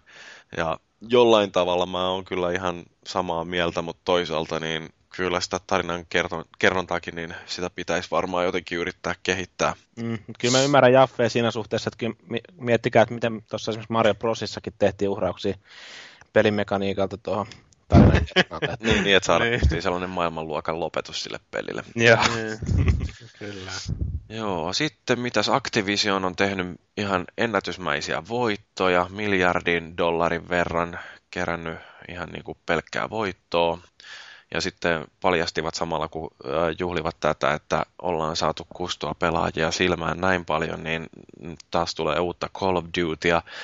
Ja sitten tämä Skylanders, joka oli yksi tällaisia viime vuoden yllätyshittejä, niin sille tulee jatkoa nyt sitten, mikä ei varmaan yllätä ketään, joka tuntee Activisionin toimintatavan, että aina kun jokin, jokin peli myy vähänkin, niin sitten yritetään lypsää se hengiltä. Niin ja varmaan hyvä, että sillä Skylanders, Skylanders, Skylanders, Skylandersille saadaan jatkoa. Että tota, niin kuin, se oli kumminkin niin hyvä, hyvä toi, tai onnistunut osa se ensimmäinen, ja se varmaan tavoitti semmoista niin sanottua uutta yleisöäkin siihen mukaan. Ja nämä futismutsit on hankkinut niitä hahmoja kaupasta niin pikkupenskuille ja muuta vastaavaa. Niin siinä mielessä varmaan toi nyt ei ole kumminkaan niitä generisempiä pelejä, että siihen voi varmaan keksiä jotain uuttakin sitten. Että Joo, ja mua ihan kiinnostaa siis Gamers with Jobs, jossa on nämä vähän aikuisemmat tyypit keskustelee peleistä, niin, niin tota, siinä joku on vauhkonut siitä, miten hyvä peli toi Skylanders on, niin yleensä mä näiden janttereiden juttuihin uskon ihan, että siellä tiedetään mistä puhutaan ja ne on kuitenkin ikäluokkaa suunnilleen samaa kuin minä, niin voi mm. olla, että jostain tuollaisestakin voisi tykätä, mutta... Ja siinä on varmaan just se, että sitä voi niinku aika saumattomasti pelata sitten jälkikasvun kanssa, kanssa ja olla sitten silleen samalla aaltopituudella siitä hommasta, että siinäkin mielessä ihan ok. Joo. No sitten, mitäs muuta? Activisionista kun puhuttiin, niin äh, ootteko te kuullut tästä, äh, onko se Peter Berg, joka ohjaa nyt tätä laivan upotuspeliin perustuvaa elokuvaa? Niin tota, Activision meinaa nyt sitten tähän laivan upotuspeliin perustuvasta elokuvasta, niin siihen perustuvan pelin seuraavaksi Okay. Että FPS, joka perustuu leffaan, joka perustuu tuollaiseen paperille piirrettävään. Full circle. Joo. Niin kaikki kovat judomestarit tänne sanoo. Ja musta niin kuin, tässä on taas kaikki onnistumisen merkit on ilmassa, että todennäköisesti oh. elokuva tulee olemaan jotain aivan todella käsittämätöntä huippua ja pelilisenssi, niin, niin sehän ei voi olla mitään muuta kuin täydellinen onnistuminen näköjään vetää jätkät ihan hiljaiseksi. Kyllä se vetää, mutta onhan tuo hienoja ohjelmia, tota, niin ohjannut, tai hienoja leffoja ohjannut tuo Pete Berg, että siinä mielessä. Se oli jonkun ihan hyvän elokuvan. Mä joskus katsoin, että mitä se on oikein tehnyt, mutta niin, en nyt sitten enää muistakaan, että mikä se oli joku semmoinen. ainakin Friday Night Lights näkyy heti ekana tuossa, tai joku tuonne jenkkifutisleffa. Ja... Sitten se on ollut näköjään kollateralissakin mukanakin jollain tavalla. En tiedä sitten, että... Se kai oli näyttelijänä siinä mukana tai jotain. Oli vai? No en minä muista. IMDP paljastaa, mutta joo. joo. Joo, sehän oli tuo jätkä, mikä oli tosiaan siinä Alias-sarjassa, mistä tykkää itse. Nyt vasta yhdistin yksi yhteen. Jennifer Garner. Kyllä, kyllä. Friday Night Lights oli itse asiassa TV-sarja. se mies. Joo, enemmän tämä näyttää olevan, että tämä on ollut kumminkin näyttelijänä näissä leffoissa. Joo. No joo, sillä lailla. Hyvä, että tuli tarkistettu IMDBstä ennen kuin rupesi puhumaan. No joo. Sillä lailla joo. Ei, tonne menee elokuva kuin Hancock. Luin sen vähän väärin. Ah, Hancock! Se oli se, minkä Pittsburgh oli ohjannut, joo tosiaan, joo. missä Bill Smith esittää supersankaria. Sitten mä ehkä siinä, siinä mielessä ha- hairahduin itsekin tässä, kun se, tämä Pete, Pete Berg, niin, tota, niin esiteltiin silloin tuossa Anturas-sarjassa niin menestyneenä elokuvaohjaajana. Niin.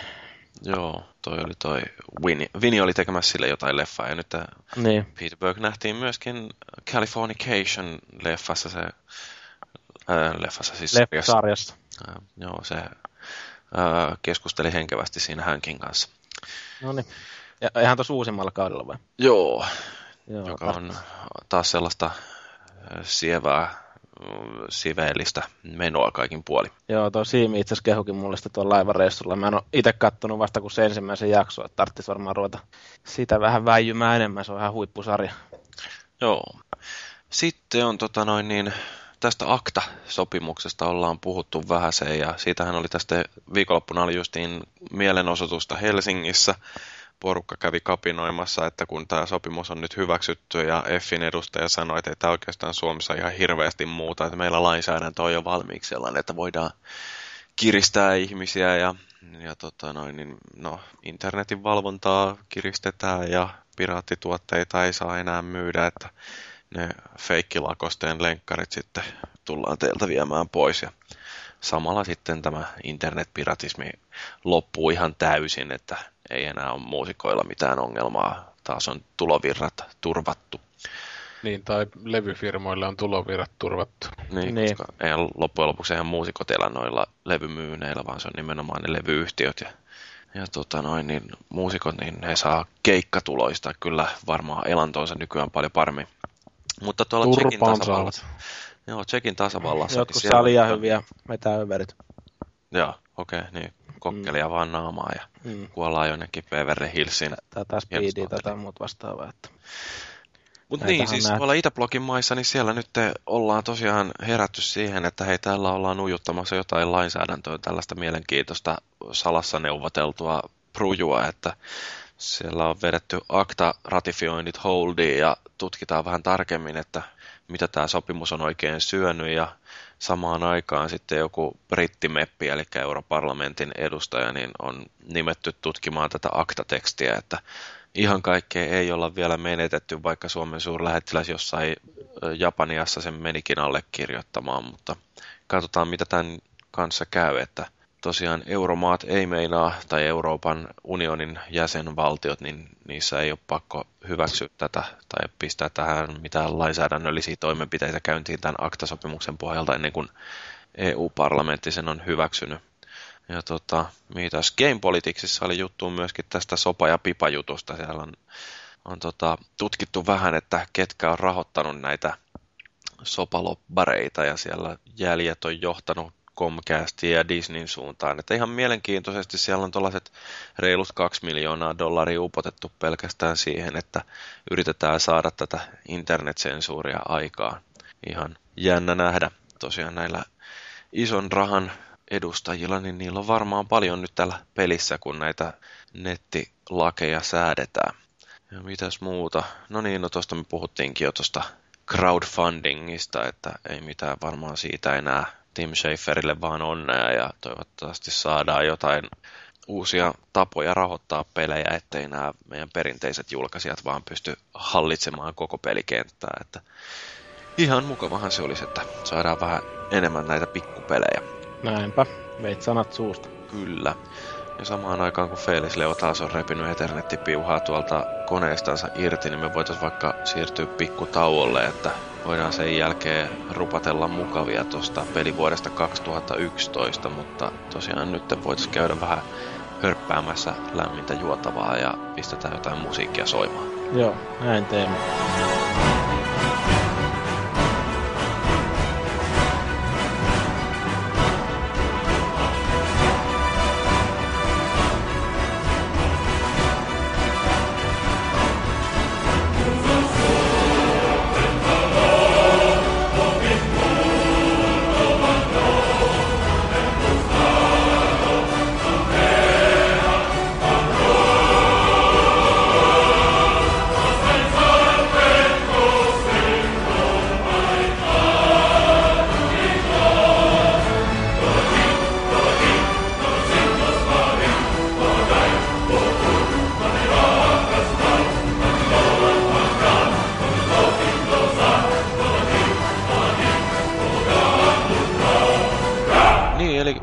2011. Mä katsoin tuolta foorumilta, kun siellä oli tämä meidän tehoketju, niin tämä Just the Boy, onko tämä nyt sitten Just the Boy tai jotain oli kirjoittanut, että 2011 oli ensimmäinen kokonainen kalenterivuosi, jonka koin pelaajana, eli olen vasta hiljattain vuosien jälkeen uudelleen aloittanut peliharrastuksen. Kiinnostuin todella konsolipelimaailmasta sekä viihteen että bisneksen roolissa. Mm-hmm. Syyttävää sormea ja kiitoksia jopa eräänlaisesta koukuttumisesta voinkin oso- osittain suunnata podcastin tekijöiden intohimoisille turinoille ja toki myös foorumilla käydylle keskustelulle kuka meillä on intohimoisesti Turin. En mä tiedä, en mä tiedä. Yleensä on tullut palautetta, että kaikki kuulostaa niin elämään kyllästyneiltä kavereilta siellä, että tekee mieli itsekin lopettaa pelaamassa harrastus. Mutta kiva, että joskus tulee positiivistakin palautetta. Näin. Niin, itsekin aloittelin tuossa 2010 oikeastaan tämän pelaamisen taas monen vuoden tauon jälkeen. Vihaamisen tauon jälkeen. jälkeen. Niin, mä sen vihasin, että vittu Nintendo menee hirteen ja lopetin kaikki maailman eläimet sen jälkeen. Ja sähän taisi muuten pela- pelailla pitkään aikaa. Et sä pelannut Nintendolla viillä ja jollain muulla vastaavalla. Mä oon sen verran Joo, siis... sun elämää tässä vuosien varrella. Joo, kyllä mä olin aika kova Nintendo-mies, mutta sitten mä jotenkin totesin vaan, että kun ei aika riitä kahteen konsoliin, niin mä ajattelin sitten, että mitä tämä Nintendo muuta tekee, kun pettää ja pettää, niin mä ajattelin, että vituille tuommoiset eläimet tästä näin, on joku kunnon pelikone. Mutta joo, sen myötä sitten no niin. itsekin alkoi pelaamaan, että ei oikein enää tuommoiset pilipalit. Että se on vähän, että toi Nintendo touhuu tuommoisella mobiilipeliosastolla, että se on vähän sitä pikkunokkelaa. Ja kyllähän sille oma slotti saa, mutta jos konsolille tulee niin kuin 1-5 peliä, mitä on niin kuin must have ja sen arvosia, niin kyllä siinä jotain vähän niin kuin itse pelaa vähän erilaisia pelejä tai sitten mm. ne tekee vähän liian yhden sorttisia. Niin meinasin just sanoa, että Mahevkoro saattaisi olla vähän eri mieltä tuosta. Mutta... Niin, no se on erilaisia pelaajia. Itse totesin vaan siinä, että jatkuvasti saa aina niin kuin pettyä silleen, että eihän nyt niin kuin boksillakaan mitenkään tai PS3 juonellisesti mitenkään ilo ihmeitä on, mutta jos haluaa hyvän tarinan, niin lukee kirjan, mutta siis jotenkin vaan, että ne pelit oli niin lapsellisia aina siellä Nintendolla. Jos, että... jos haluaa hyvän pelin, niin ostaa Nintendo ja pelaa Just Dance 3. niin, tai sitten ostaa, että, mikä helvetin uutisankari se nyt oli, mitä Paavi nytkin pelaa tuolla, kun ei ole kastissa, että Michael Phelpsin nämä käsipohjakisat. Kyllä. Käsipohja. niin, no mut hei, tota, voisi vaikka miettiä vähän sitä, että mitä vuonna, no viime vuonna oli tällaisia oikein erityisen hyviä pelejä. Nisupulla ainakin on listannut kauhean... Dark Souls! no, no sä voit vaikka aloittaa nyt sitten Dark Soulsista. Kerro öö... vielä kerran, että miksi se on niin älyttömän hyvä. Kun se on niin hyvä, että mikä ei sen jälkeen tuntunut miltä. Että se on vähän kuin kerran käynyt kunnon paskalla, niin kuseminen on vittumaista puuhaa sitten. Että ei niinku mikään tunnu miltä.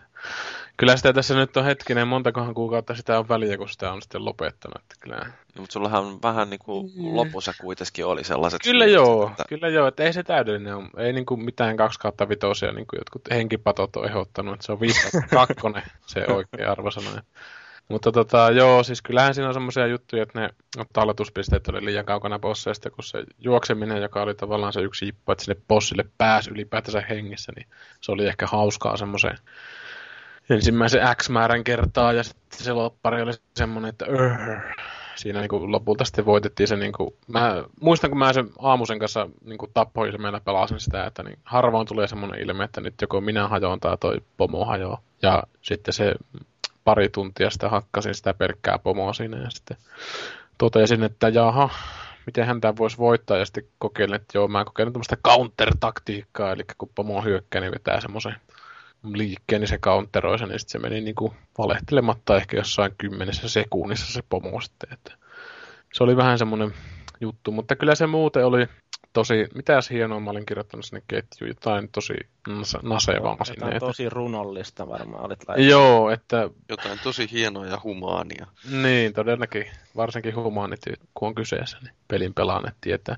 Mutta tota, jotenkin itse vaan koin niin kauhean tärkeänä tuommoisen pelin, että se ei ole niinku semmoinen valmis paketti. Että se niinku on semmoinen purentavastus. Se ei ole vaikea peli, älkää uskoko niitä, jotka sanoo sitä vaikeaksi. Ne ei osaa pelata. Mutta se on niinku, siinä on semmoista tervettä purentavastusta, että ne pelit ei ole sellaisia multimedia-viihteitä, että just tota Kingdom of Amaluria pelasin tuossa, ja se oli just semmoinen, että olihan se tutorial kyseessä tietysti siinä, ja siinä kokeiltiin niitä jippoja, mutta se oli niin kädestä pitämistä, että sait tämän kyvyn, tee sillä tämä liike, niin tapaat paremmin. Ja sitten se niinku, joo, mä tein sen liikkeen ja kohta mä saan uuden kyvyn ja taas tulee tämmöinen tutorial. Että ei se niinku tuntunut miltään, mutta tuossa Dark Soulsissa tiputettiin vaan sinne keskelle paikkaa ja sitten vaikeimmalla vaikeusastella ei annettu edes aseetta, että os siinä vaan ja tapaa ja selviää jotenkin hengissä, että jos et kuole sata kertaa, kun päästä ensimmäiselle pääkkärille, niin olet hyvä pelaaja. Mutta siis se on vähän semmoinen, että sen, siitä pelistä joko tykkää tai sitten sitä vihaa, että se on niinku semmoinen vedenjakaja, että kannattaa tutustua. Siitähän on kovasti ollut nyt sitä vetoomusta menossa, että saataisiin PClle se, että se voisi sitten olla yhteen sen pelin huonoista puolista, eli ruudun päivitykseen, että se on jossain vaiheessa kärsi aika pahasti niistä, niin voisi olla ihan mielenkiintoista, että kuinka paljon tarvii laittaa PCC-rahaa, että saa Dark Souls jossain 60 frameissa kiinteästi pysymään. Sen jälkeen mä en tee varmaan tässä maailmassa enää mitään muuta kuin pelaa sitä. Saa sen sitten itselleni alle ja tuleen. Joo, no mitäs muita täällä nyt on ollut listattu? Nisupulla tosiaan Ratchet Clank All for One. Meistä ei ole kyllä valitettavasti kai kukaan pelannut sitä ihan hirveästi. Ei, en no, mä pelasin sitä, no okei, en mäkin sitä ihan loppuun, loppuun saakka pelannut, mutta mä pelasin sitä yksin ja, yhde, yksin ja yhdessä, niin tota, mä tein arvostelun siitä. Olihan se ihan jees, mutta en mä nyt kyllä sitä vuoden peliksi nosta. Mun mielestä se oli lähinnä vaan semmoinen väliinputoaja, että se se oli ihan ok, mutta se ei ollut millään tavalla niin kummosesti tunteita herättävää, että sitä olisi mun mielestäni kannattanut mihinkään listalle varsinaisesti laittaa. No siinä, äh, siis Ratchet Clankit, niin nehän on perinteisesti ollut pelimekaanisesti tosi vahvoja, Ja sitten toisaalta niissä on myöskin ollut sellaista tosi leppoisaa huumoria. Ja mua niinku harmittaa se, että mä oon pikkasen sitä yksin pelinä kokeillut, mutta mä jotenkin mä kuvittelisin, että se vaatii kyllä sen kaverin, että siitä pelistä saa kaiken irti. Et siinä mielessä mun on niinku kauhean vaikea sanoa, että onko se hyvä vai huono peli. Mutta kyllä sitä varmaan joskus voisi olla kiva pelata jollain porukalla.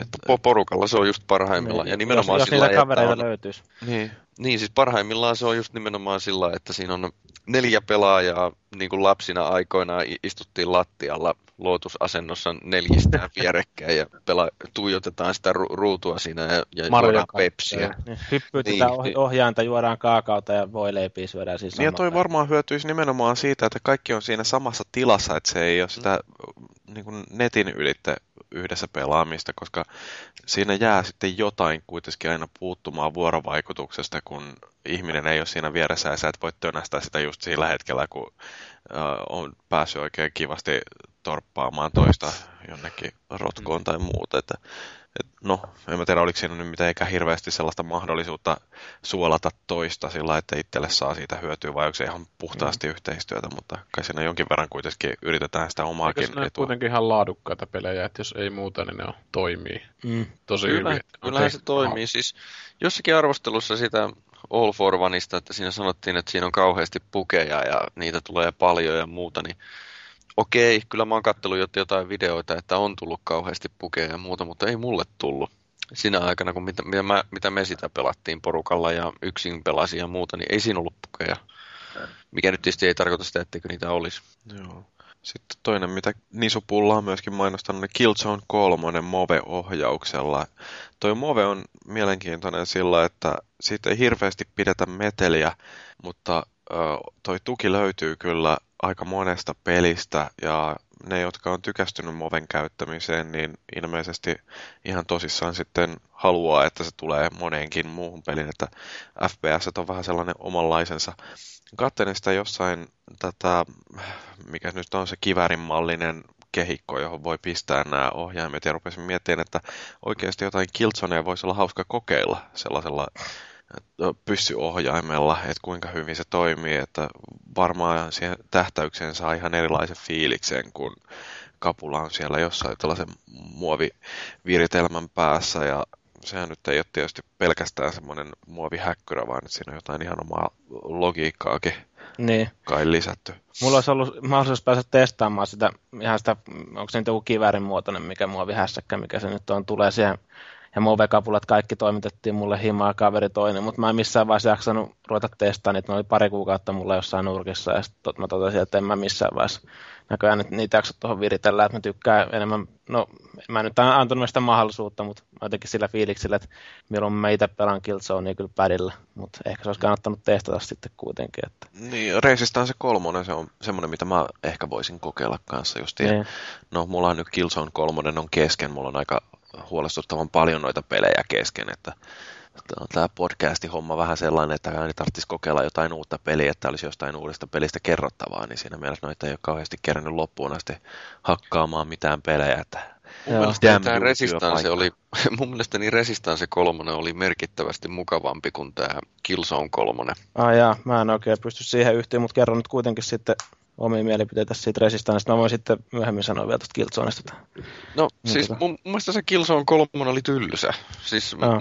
musta tästä tuli jotenkin tylsää pelata. Oli se ihan hirveän hienon näköinen ja muuta, mutta jotenkin siinä mä kerkesin ennen loppua moneen kertaan toivoa, että joko tämä voisi loppua. Mutta sitten Resistancessa taas siinä oli paljon enemmän mun mielestä vaihtelua ja ne aseet oli vaan niin vinkeitä mun mielestäni siinä, että mä tykkäsin Resistancesta paljon enemmän. Joo, no mä en tiedä, oli se ehkä, että mä en ole aikaisemmin noista Killzoneista välttämättä hirveästi perustanut ykkösestä ja kakkosesta, että kakkonenkin mulla jäi kesken tosiaan, kun mä en jaksanut päätä vasta loppuun asti. Mutta sitten jotenkin tämä, jotenkin löi vähän sille ällikältä, että siitä niin sit loppupeleissä kuitenkin tykkäsi tosi paljon tästä kolmosesta. Mä en tiedä sitten, että johtuuko se siitä, että mä pelasin sitä, pelasin sen niin kaverin kanssa alusta loppuun, että siinä on se oma taistelupari mukana siihen. Pelattiin niin kuin jaetulla ruudulla se koko peli, peli läpi. Että teknisesti se, se nyt on tosiaan niin kuin tosi hieno peli ja, tai niin kuin hienon näköinen ja semmoinen Hollywood-leffamainen vähän se ehkä. Ja sitten siinä on vähän yritetty tuoda sitä vaihtelua niihin aikaisempiin peleihin nähden, että siinä on näitä raideräiskintäkohtauksia sun muita lisätty siihen niin ja muuta vastaavaa. Että siinä mielessä kyllä, siis mun mielestä vaikka jotkut on sanonut, että siinä on ehkä vähän liikaakin näitä kaik- kaikkea epäolennaisuuksia laitettu sen peliin, niin mielestä se on loppupeleissä yllättävän hyvin tasapainotettu. Ja sen takia niin kuin siitä itse ainakin nautiskeli, että enpä osaa sitten sanoa. Ehkä mä oon siinä mielessä vähän erilainen nuori. Nuori. Joo. Et, tota, että, mutta mulle maistui yllättävän hyviä. Jäi niin kuin melkein yhtenä niin kuin parhaana pelikokemuksena vielä melkein mieleen tästä vuodesta. Että No se on en... sitten semmoinen hyvä peli sulla ihan selkeästi. On, on. Ja monin peliin mä nyt en ole hirveästi tutustunut, mutta sekin oli kuulemma, kuulemma mukaan ihan asiallisesti toteutettu, mutta siihen vasta tukea sitten ilmeisesti löytynyt niin paljon, että siinä olisi porukka jaksanut kauemman aikaa killuun mukana. Että ainakin... Mutta oliko noin Move-patukat, se kuka tietää, että oliko ne tavallaan sitä, mitä viimokkulan piti olla, että tuntuuko ne semmoista kehitykseltä? No siis kyllä ja ei. Et niissä on parempi tarkkuus, että muun muassa se, että miten sitä äh, niin kun, äh, käännellään sitä ohjainta sen akselin ympäri, niin se on varmaan niin kun paremmin ollut Movessa heti alusta asti tuettuna, että viihin tuli tämä Viimote Plussa, joka mahdollistaa myöskin sellaisen vähän tarkemman kiertämisen tunnistuksen, mutta tota, osoittaminen se vaatii aina sen kalibroinnin, mutta sitten toisaalta siinä on myöskin se, että että se osoittaminen toimii myöskin silloin, kun sillä sauvalla ei sohi telkkaria kohti. Että ei tarvi olla sitä sellaista sensoribaaria, joka kertoo sitten, että mihin päin nyt justiin ollaan huitamassa. Mutta tota, äh, niin, en mä tiedä, kyllä ilmeisesti FPSissä toiminta on parempaa, mutta sitten taas, että sellainen ihan Move-kapuloille tehtyjä pelejä, niin niitä ei ole ihan samalla lailla kuin Wiille. Et, et ei ole näitä kaiken maailman tällaisia mitä ne on ne varjopartyt ja vastaavat. Joo. Niin, niin se on varmaan ihan ymmärrettävästi, ettei sitten sitä tukea siinä suhteessa nyt on niin paljon, mutta... Joo. No, mutta, mitä tota, sitten? Niin. Tuhomursu ja Dead Space 2. Joo, se oli tota, hyvä. Mä tykkäsin sitä jo peri- periaatteessa sen takia, että mä tykkäsin sitä ykkösestä niin paljon, että se oli semmoinen jatkoosa, mikä ei oikeastaan pettänyt niin mahdottomasti mitään odotuksia, että se oli isompi ja toimi paremmin kuin se ykkönen. Että ainut asia, millä se, millä se ei pärjännyt sillä ykkösellä, oli tietysti se tunnelma, että vähän enemmän semmoista räiskintää ja, ja, ja, ja semmoista, että kauhupelejä ei ole koskaan liikaa, että varsinkaan menestyneitä, että toivottavasti tästä nyt tulisi semmoinen jonkunlainen franchise, että vaikka kuinka lypsettäisiin, että jos on skifiä ja kauhua, niin ei mikään parempaa. Että tässä on niin kuin askeleen päässä ollaan Event Horizon elokuvasta, että se on semmoinen kombo, että meikäläinen kyllä menee ihan velliksi, kun pääsee semmoisen äärelle. Että tässä tietysti vähän samalla tapaa kuin siinä ykkösessä, että ö, sä pelaajana, jos sisäistät sen, että vim, ö, kaikki äänet ei yleensä tarkoita sitä, että joku mosa tulee sun kimppuun, niin se vähän karsii sitä pelin tavallaan tunnelmasta ja immersiosta, että sä voit aika vapaasti vailla siellä kaduilla, mutta tota, aika monelle tätä suosittelijat tykkäsivät silleen, että vaikka joiltakin, joiltakin jäi kesken se, joiltakin jäi kesken, niin tota, kuitenkin sanovat ihan hyvänä pelinä sitä, että ei ole niin vastaavaa pelannut, että se kuitenkin oli audiovisuaalinen kokemus. Joo, no näitä audiovisuaalisia kokemuksia oli myöskin tämä Waluigin muun muassa mainitsema L.A. Noir, joka varsin Joo, se oli mullakin animaatio listalla. oli siinä. Että, joo, omalla listalla. Että se, on, se on semmoinen peli, että sitä niin kuin voi pelata tyttöjenkin kanssa.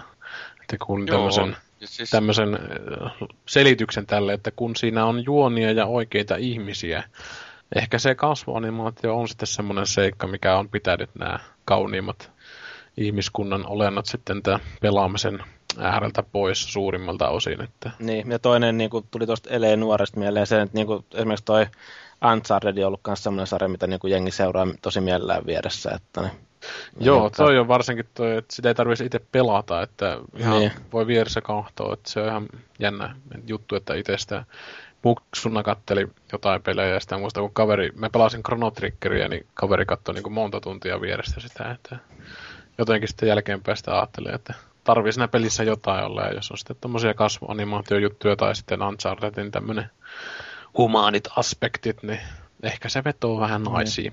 sellainen pieni släpänderi ja sopivasti niitä välivideoita ja toi, kumminkaan, niin se kumminkin toiminta ja se sitten nämä Niin. juonon vie, eteenpäin vieminen on silleen rytmitetty sopivasti. Niin, Niin, se on, se on semmoinen, että niitä tuossa taisinkin kirjoittaa siihen alaan oireen, että sitä ei tarvitse tai kannata kiirehtiä läpi, että siihen puutuu helvetin nopeasti, kun se on sitä itteensä tai it- sitä samaa aika pitkälti, että vaikka vähän ympäristöt muuttuu ja partnerit siinä, kenen kanssa vetää, niin se on kyllä niin sama aina ne jutut, että pari iltaa viikossa, niin sieltä saa hyvän pelin pitkäksi aikaa, ja nyt varsinkin kun se on edullisesti myynnissä, niin jos on jäänyt ostamatta, niin kyllä ainakin suosittelen sitä hankkimaan. ja mielellään se Superior Master Racing PC-versio kaupasta Niin, mukaan. no siinä tota, itse asiassa se portaus on tehty niin perseesti, että se on ihan samannäköinen kuin boksilla oikeastaan. Ja helvetin jo- raskas. Niin, että se on ihan uusillakin koneilla aika könkkönen, että suhteuttaa se, että miltä se näyttää. Että, että tota, taitaa siinä olla jotain ö, keissejä lisää siinä megaversiossa, siinä PC-versiossa, kun siinähän tuli ne DLC, taitaa olla samassa Joo. aikassa ollut, että jonkunlaista keissiä. Mä muistan, että mä ostin jonkun kikkoman version sitä itse kanssa jostain, ja siinä oli jotain DLCtä.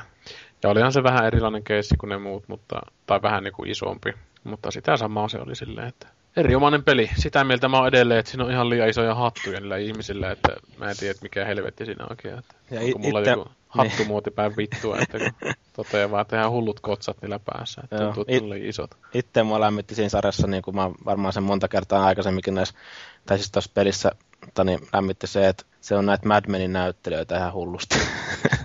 Joo, puuttuu vaan se meikäläisen Kristina Henriksi sitten, niin, niin. sille 5 2 kanssa.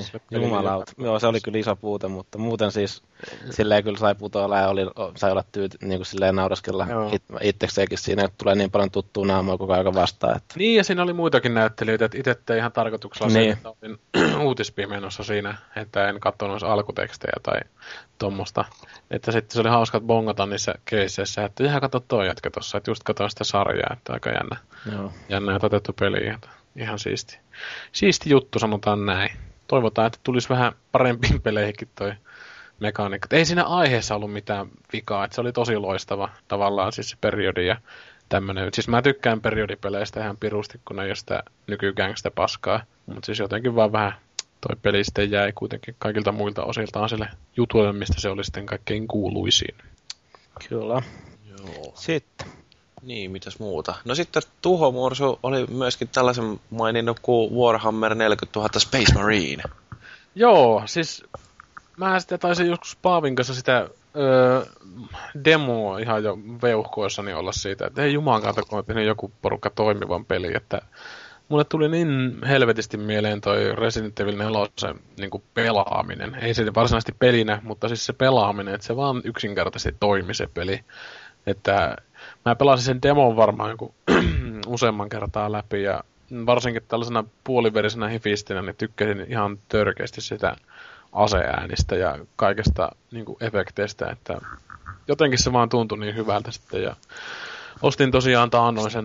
Tuolta Steam-alennuksesta. Joo, se oli 16 eurolla ja nyt on sitten pelannut, niin kuin, mitähän mä oon pelannut, ihan törkeät määrät sitä, että no varmaan jossain loppusuuratajalla menossa ja tota, kyllä se on ollut hyvä, että se mitä Paavi tosiaan sitä sanoikin, että geneeristä, ja onhan se nyt tietysti geneeristä, että kun sortunut maailma ja sodittu planeetta ja tämmöinen, että ei siitä kauhean erilaisen näköistä voikkaan tehdä, mutta se mitä mä sitten olisin kaivannut siihen, että kun on kuitenkin jonkun verran roolipelaajana historiaa noiden Warhammeritten kanssa, niin siinä olisi ollut tavallaan sitä, sitä ö, tyypillistä arkkitehtuuria, semmoista gootti, groteskia niin kuin maisemaa, että se olisi tavallaan ollut ehkä tuonne Dead Spacein suuntaan, että se olisi ollut tämmöinen lihan ja metallin epäpyhä kombinaatio, että siinähän on tämmöistä erikoista teknologiaa siinä miljöissä, että siellä on jotain ihmisen päitä jossain sensoreissa, mitkä lentelee siellä ja tuommoista niin kuin tehty, että tuommoisia ei ollut kauhean paljon siinä, että sitä olisi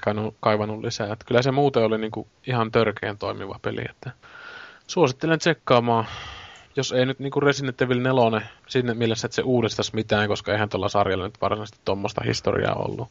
Mutta tota, samantyyppinen edetään, edetään, edetään, edetään, juonesta ei tarvitse välittää jotain, sillä tapahtuu, edetään, edetään, tapetaan, tapetaan ja oli vaan niin hyvin tehty, että tykkäsin ihan hulluna siitä. Joo, mielestä siinä oli se tota noin niin, ampuminen siinä oli hieno ja grafiikka oli tosi hieno ja mä tykkäsin siitä sellaista niin kuin, äh, kunnia ja äijäilymeininki ja kaikki tämmöinen.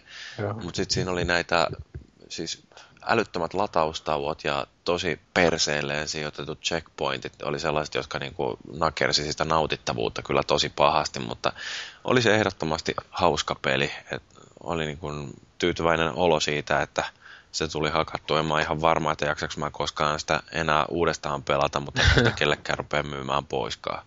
Joo, siinä on, tota, no, PCllä itse, niin siinä ei kyllä lata, latausajat ollut mikä, minkään pituisia, mutta siis jotenkin ehkä sen voi kyllä huomata, että siinä ne checkpointit oli vähän kummallisia, että ne saattoi parissa kohtaa olla aika tuskasia, mutta toisaalta sitten se öö, niiden vaikeasta kohtauksesta pääsi aika hyvin yli, että kun otti itseensä vaan niskasta kiinni. Ja kun kuitenkin se peli tarjosi niin hyvin sen taistelemisen, että sä pystyt niinku salamassa vaihtamaan meleeseen sitä ranged-tulituksesta, jos huomasit, että siinä on iholla jotain erinsiöitä. Että ei se ollut oikeastaan kuin viittimisestä kiinni. Että tavallaan ehkä sinne tuli sitten semmoinen välillä, että se oli liian helppoa se pelaaminen. Sitten tuli viettyä, niin oli liian pitkään pelannut sitä ja tuli semmoinen pelisokeus tavallaan, että ei viittinyt enää jotain väistöliikkeitä tehdä tai mitään. Ja sitten löi päätä seinää jossain, jossain haastavammassa kohdassa sitten vähän pitempään sen suhteen. Mutta mutta, mutta monin pelejä en ole vielä päässyt pelaamaan. Se olisi ihan mielenkiintoista testata. Että täytyy toivoa, että tuolle tulee kakkonen, vaikka se THQ onkin ollut vähän nyt semmoisessa persmyllerryksessä nyt siellä, että kakkonen voisi olla pikkusen niin kuin viety pitemmälle toimivaa konseptia ja kaikin puolin semmoinen täyteläisempi peli niin sanotusti, niin varmaan olisin täällä ihan onnessani sen kanssa. Joo, kyllä. Se, tota noin, niin... No, ihan hyvä peli se oli kyllä.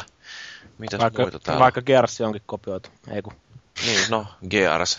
Annetaanko tuon Fellun nyt mainita vielä kerran, että no, tämä Gears 3. nyt hetki, hetki Gears War 3. No vuoden peleistä justiinsa tietysti minulla on se Gears of War 3, että, että, että no siitä on, mä, mä puhuin itteni tyhjäksi siinä yhdessä podcastissa, että ei se nyt oikeastaan varmaan tarvitse tämän enempää sanoa muuta no, kuin sitä se, että... kukaan kuunnellut. No ei, siis... niin, 60 tuntia Joo. pitkä podcast. No. no hei, no hei, tämä voisin kyllä mainita tämän Bulletstormin. että se oli, se oli oikeasti kyllä hieno. Et, se oli se oli niin kuin paluu äijätoiminnan alkulähteelle. Joo, ja sitten, no, se oli, se oli riittävän erilaisen olona, ja siinä oli just munaa siinä meiningissä, ja no, niin, paluu äijätoiminnan lähteelle. Sitten mä muistan sen nimenomaan siitä, että se oli, se oli mulla niin Game Reactorilla ensimmäinen tämmöinen tämmöinen niin sanotusti korkean profiilin peliarvostelu, mikä piti tehdä, tehdä tiukassa aikataulussa ja muuta, niin siinä oli senkin takia lämmin paikka Bulletstormilla mulle. Ihan hyvän näköinen peli, että demo on testannut boksilla ja PCllä. Että näyttää hyvin ja toimii ensinnäkin hyvin ulkoasuusan nähden, että rullaa.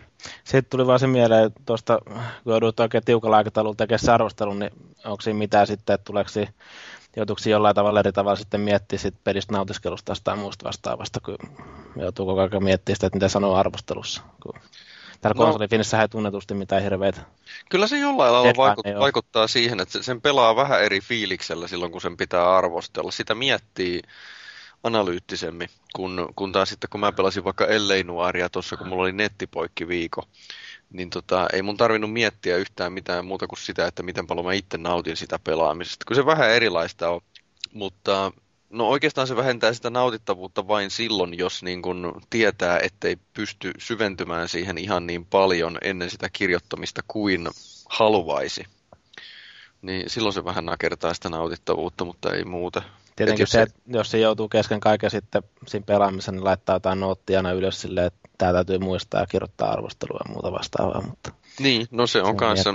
Ja sitten semmoinen, että jos se on kovin tarinavetoinen peli, jonka haluaisi kokea kaikessa rauhassa, mutta sitten se on pakko hurauttaa läpitte, kun deadline hakkaa päälle, niin kyllä se jonkun verran syö sitä intoa. Mulla kävi Alan Wakeissa vähän, vähän pikkusen sillä tavalla, että se piti No okei, ei siinä nyt hirveä kiire ollut Alan Wakeissäkään, mutta mut jostain syystä mulla on semmoinen muistikuva, että mä olisin ehkä vissiin halunnut märehtiä sitä tarinaa vähän enemmän.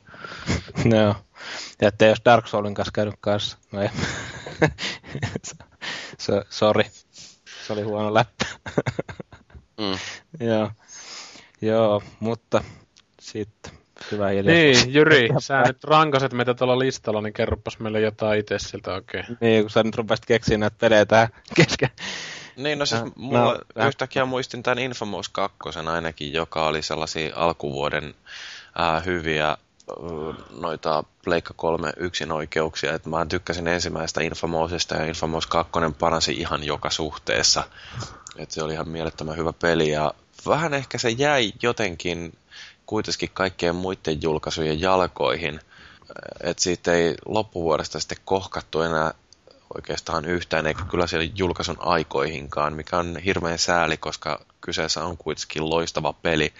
Siinä on äh, hyvin kerrottu tarina, se pelimekaniikka on kehittynyt ykkösestä tosi paljon, äh, siitä on tehty mukavampi pelata, ja sitten se, miten loppuratkaisu siinä on aika radikaalisti erilainen, ää, hyvänä ja pahana ja varsinkin se, että miten ää, riipaseva siinä on toinen näistä lopuista, niin on aika hyvin onnistunut, että se, no Infamous 2 oli listattu tuolla 50 parhaan pelilopetuksen listalla, mikä kun sitä listaa noin muuten katsoo, niin ei ole mikään kauhean suuri ansio, mutta siitä huolimatta niin ehdottomasti sellaisia pelejä, että Pleikka kolmosen, jos omistaa ja jos tykkää yhtään avoimen maailman peleistä tai supersankaripeleistä, niin kannattaa kokea. Ja kyllä tota noin, niin mä sitä pidän kyllä yhtenä varmaan vuoden parhaista peleistä. Ei paras, mutta, mutta tota noin, niin todella hyvä. Sitten ei se loppu kuitenkaan pärjää Super Mario Brosin lopulle. ei, ei, se on kyllä ihan totta.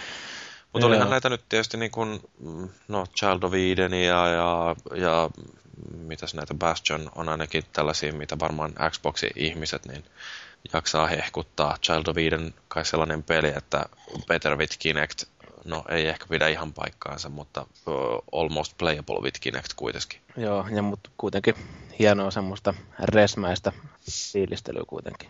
No, Saints Row the Thirdistä porukka on kanssa meuhkannut, että ihan loistava peli. Varmaan sitä samaa sekoilua kuin se kakkonenkin oli, eli tai vielä isommassa mittakaavassa vaan. Että... Mm, joo, Dragon Age 2, jotkut tykkää, mulle se oli pettymys Originsin jälkeen. Crysis 2 oli ihan hyvä räiskintäpeli. Joo, mun pitää sitä pelata se jossain vaiheessa, kun se tuli tuon uuden boksin mukana ladattavana, niin olen sen latailun, mä oon pikkasen päällä vaan alkuun, mutta en ole vielä kerännyt sen kummemmin syventyä siihen. Komeallehan se näyttää, mutta muuta en osaa vielä oikein sanoa siitä. Joo. Mites teikäläinen sitten? No siis mä sitä pelailin vähän 3 d ja vähän 2 d ja kirjoitin siitä arvosteluja ja kyllä se, tota, se näyttää hyvältä, ampuminen tuntuu hyvältä, Uh, siinä on ihan mielenkiintoinen tarina. Siinä on jopa jonkin verran mahdollisuutta vaikuttaa siihen, että miten näiden kenttien lävitte juoksentelee. Checkpointien sijoittelu jälleen kerran joissain paikoin hiukan epäonnistunutta, mutta siitä huolimatta ihan tosi solid shooter, että jos tykkää räiskinnöistä, niin Crisis 2 on siellä paremmassa päässä pelejä, että rankkaisi sen aika lailla samoin kuin tuon Space Marinein et siitähän tietysti monet hehkutti, että parhaan näköinen konsolipeli ikinä, mutta ne ihmiset ei ole sitten varmaan nähnyt Killzone 2. Mites tota, niin toi, siinä, se 3D sitten, että kun siinä on ilmeisesti vähän jollain erilaisella tekniikalla toteutettu se, kuin esimerkiksi Killzone 3 jossain muussa? Uh, no siis Xboxilla se on eri lailla toteutettu, että siinä niin. on side by side, että jaetaan ruutu kahtia ja sitten tuon telkkarin tehtävänä on yhdistää nämä 3D-kuvaksi, mutta pleikkarillahan se toimii, se on ihan se aito 3D. Niin joo, joo selvä. Oho. Sitten oli Plants vs. Zombies, oli vielä yksi semmoinen pikkupeli, joka kannattaa muistaa, että se oli tota, sehän on ollut aikaisemmin jo näille iOS-laitteille, mutta ilmestyi tuossa vuoden aikana myöskin pleikkarille ja oli muistaakseni PlayStation Plus-jäsenille, oliko se sitten ilmanen jossain vaiheessa, kun mä sen nappasin, tai sitten mä maksoin siitä jotain, mutta tosi semmoinen addiktiivinen peli, että aivan sika yksinkertainen niin kuin PopCapin pelit yleensä tuppaa olemaan, mutta siihen jää koukkuun ja sitten vielä kolmen aikaa yöllä katsoa, että mitä jumalata mä hakkaan tätä edelleen. Joo, se oli Steamissa öö, euro 90 tämän viikonloppu kannattaa ottaa, jos ei ole. Että mä Onko se vieläkin se? se no, täytyisi Joo, tämän viikonlopun varmaan on siinä. Että otin. Mulla on se Iphonella ollut ja tykkäsin ja ostin sitten PCllekin. Että hyvä peli. Täytyy varmaan itsekin nyt viimeinkin ostaa sitten, kun noin halvalla saa. Pitäisikö meidän sitten vielä ottaa tuohon loppuun, vai onko tässä vielä jotain muuta sitten, tämä suurin, kaunein ja komein No sanon nyt. Skyrimi tänä vuonna. Niin. No, jos, kyllä se, mä varmaan jotain juttua heti siihen Ylliksen yhteiseen siihen joulukalenteri luukkuukin, missä me listattiin vuoden parhaita pelejä. Mä nyt en ole sitä katsonut, että me sinne kommentoi, mutta tota, niin, siinä mielessä jotenkin se on niin hieno kokemus, että siinä pääsee vähän pakenee näitä arjen murheita sinne Skyrimin maailmaan ja tota, niin, varsinkin silloin tässä Leudon alkutalven aikoina, kun ei ollut luntakaan maassa, niin siellä pääsi vähän vuodestomaisemissa katselemaan sitten, että miltä se lumi oikeasti näyttää. Että pian unohtanut ja sitten oli taas lehissä, että talvi yllätti suomalaiset. No joo, ja sitten nyt se on yllättänytkin sitten tähän kunnolla ja ollut kunnon joukkokolareita letelässä ja muuta vastaavaa sen takia. Joo. Pakkasetkin ollut liian kovia ja talvi saisi lähteä oikeasti nyt pois. Että nyt sitä talvea pitäisi päästä sitten karkuun jonnekin. Mut... Joo, mähän ostin sen vasta öö, viime viikolla tuolle Steamiin sitten sen Skyrimi, että ihan joo. Kyllä, siinä ainakin tekemistä riittää. Joo, se on vähän erilainen. En ole noista Elder Scrollista itse niin koskaan välittänyt silleen. Ja kyllähän siinä vaikuttaa silleen sitä touhua niin kuin on tehty, mutta ei niin kuin ainakaan napannut vielä alussa. Että pari tuntia mä sitä jauhoin sitten siinä. Niin. Eipä siinä välttämättä... Siitä mä saan aika paljon lis- si- lisäsisältöä siihen, kun mä t- katseltiin just tota porukalla toi Monty Pythonin Holy Grail ja mä tein sen Tim taikurin sitä itselleni sen hahmoksi. Aina ajattelen sitä... call me Tim. Niin, ajattelin aina jokaista niin kuin, tilannetta sitten. Koitin tehdä mahdollisimman paljon sen Timin näköisen sitten. ajattelin, että jos siinä jotain tuli taikoja, niin mä erikoistun sitten niihin ja ammun niitä jatkuvasti jossain sitten. Timi! Joo, just sillä mentaliteetillä. Vai. Yllätyin silleen aika paljon, että mä aikaisemmin olin sen soundtrackia kuunnellut, että kun toi mm, Jeremy Soule on aika kova säveltäjä ja tartuin jo silloin ton soundtrackin semmoiseen kummalliseen miksaukseen, että se kuulosti ihan paskalta niin kuin ääniteknisesti. Ja täytyy sanoa, että pelissä on vähän samaa vikaa, että jotenkin luonnottomilta kuulostaa jotkut soittimet, kun se Soulhan on kova tämmöinen ohjelmoija kaveri, että se tekee siellä kellarissa noin kaikki nuotit ja noin sitten koneella ja yrittää simuloida oikeita orkesteria, että kai tässä on jonkun verran käytetty semmoista. Niin. Mutta en tiedä, onko sitten jotkut soittimet veetty niin kuin erikseen jollain ohjelmalla sitten siihen, että kun ne kuulostaa niin eri niin kuin pinnalliselta sitten siinä. Että... Joo, vaikka mä en ole itsekään semmoinen kultakorva niin kuin teikäläinen taas sitten on, niin mä jotenkin niin kuin, on itsekin sen niin kuin huomioinut siinä, että ei se välttämättä ihan niin kuin luonnolliset kaikki kuulosta ne Joo, soundit se, siinä. Että... Mutta se ei ollut hirveän niin kuin, tai kovin huonoa kuitenkaan se sävellyspuoli, että Soulilla on vähän ollut tämmöistä alamäkeä, ton, no kaikki on ollut paskaa ton Total Annihilationin jälkeen se ensimmäinen. Et sen kun kuuntelee, niin ei mitään Soulilta tarvi enää kuunnella, mutta toi oli niin kuin ihan yllättävän tunnelmallisia sävellyksiä ainakin siinä alussa. Silleen, että olihan siinä semmoista tyypillistä geneeristä fantasiapaukutusta, mutta ne hitaammat biisit oli niin kuin ihan mukavan kuulosia. Että Joo, täytyy, jos ne... ei muuta, niin soundtrackin puolesta sitten pelata sitä Skyrimia. Niin, ky- kyllä ne päähän jää soimaan jollain tavalla ja tulee uniikin sieltä sitten. Että... Varsinkin jos hyppää siihen maailmaan silleen niin kovasti, että niin. pystyy Fustoraa! Joo, siitähän on kovia videoita kyllä netti täynnä. Siitä on. Ja siitä on joku, siinä on se hieno video, missä tämä, mä muistan mikähän tämä Mimmi oli, joka laulaa sitä eka tunnuspiisiä vetää jotain sinne ja sekä jotain part songia vielä sinne. Niin on se jotenkin, se oli niin upeata ku- kuunneltavaa korville. Että... Oletko pelannut monta kertaa läpi vai voiko sitä pelata läpi? No tota, siinä on itse asiassa silleen, että kyllä sen, sä voit, kun sä voit jatkaa sen päästorin jälkeen, niin siinä on kai joku semmoinen homma, että siinä generoituu niitä kuesteja sitten automaattisesti koko ajan lisää niitä jotain sidequesteja, ettei sitä välttämättä niin kokonaisuudessaan pysty vääntämään läpi, tai näin mä ainakin itse ymmärtänyt. No. Onhan se niin... tavallaan, että jos on porukka tavallaan sitten panostanut siihen peliin, että siinä pääjuonnossakin taitaa varmaan mennä aika pitkään, niin tota, sitten kuitenkin voi jatkaa sitä hahmoelämää niin. sivu, sivukuvasteilla ja muilla. Että monessa peleissä ehkä tulee semmoinen ajatus, että no olisi tätä nyt voinut pelata vielä, mutta ei kuitenkaan alusta tee mieli aloittaa, niin voisi niinku juosta siellä maailmassa vaan. Ja... Ja touhulla kaiken näköistä kivaa. Niin, ei ole niinku semmoinen tyypillinen japsirope meininki, että beyond this point, no man returns. Eli se on niinku tavallaan, jos sen jälkeen tallennat, kun tietyn pisteet ylittänyt, niin sä et pääse enää takaisinpäin. Point of no return. Niin, että tavallaan se jatkuu, tai ei jatku, mutta siis pystyy niin. niinku sitä peliä vähän fiilistelemään tai muuten, muuten tekemään semmoisia juttuja, mitä sinä pääjuonen aikana ei tehnyt. Että se on aina, aina positiivista, että varsinkin jos on tuommoinen miljö, mikä on niin tuskaisesti luotu, tai tuskalla ja verellä ja hiellä ja pienillä kääpiöillä, että se on sitten ihan tulee niin koluttua varmaan pelintekijöillekin hyvä mieli, että kaikki paikat katsotaan. Siinä varmaan huomasi silloin, kun mä itsekin aloittelin pelaamaan, tota, niin tosiaan että on tullut katsottua Game of Thronesia, kun mä ei, niin kuin omasta nimestäni väänsin siihen se etunimen Antonin siihen, niin, tai silleen, niin kuin, että vähän väännettyä sitten tota, sukunimi Snow, äpärä lapsi niin. lähti sinne liikente- liikenteeseen sinne Skyrimin maailmaan. Että Joo, ei ole kuitenkaan niin paskapeli kuin se itse Game of Thronesin peli. Mitä sä sanot 20 pistettä Metacriticissa vai onko se, no, onko se julkaistu jo? Eikö se ole julkaistu?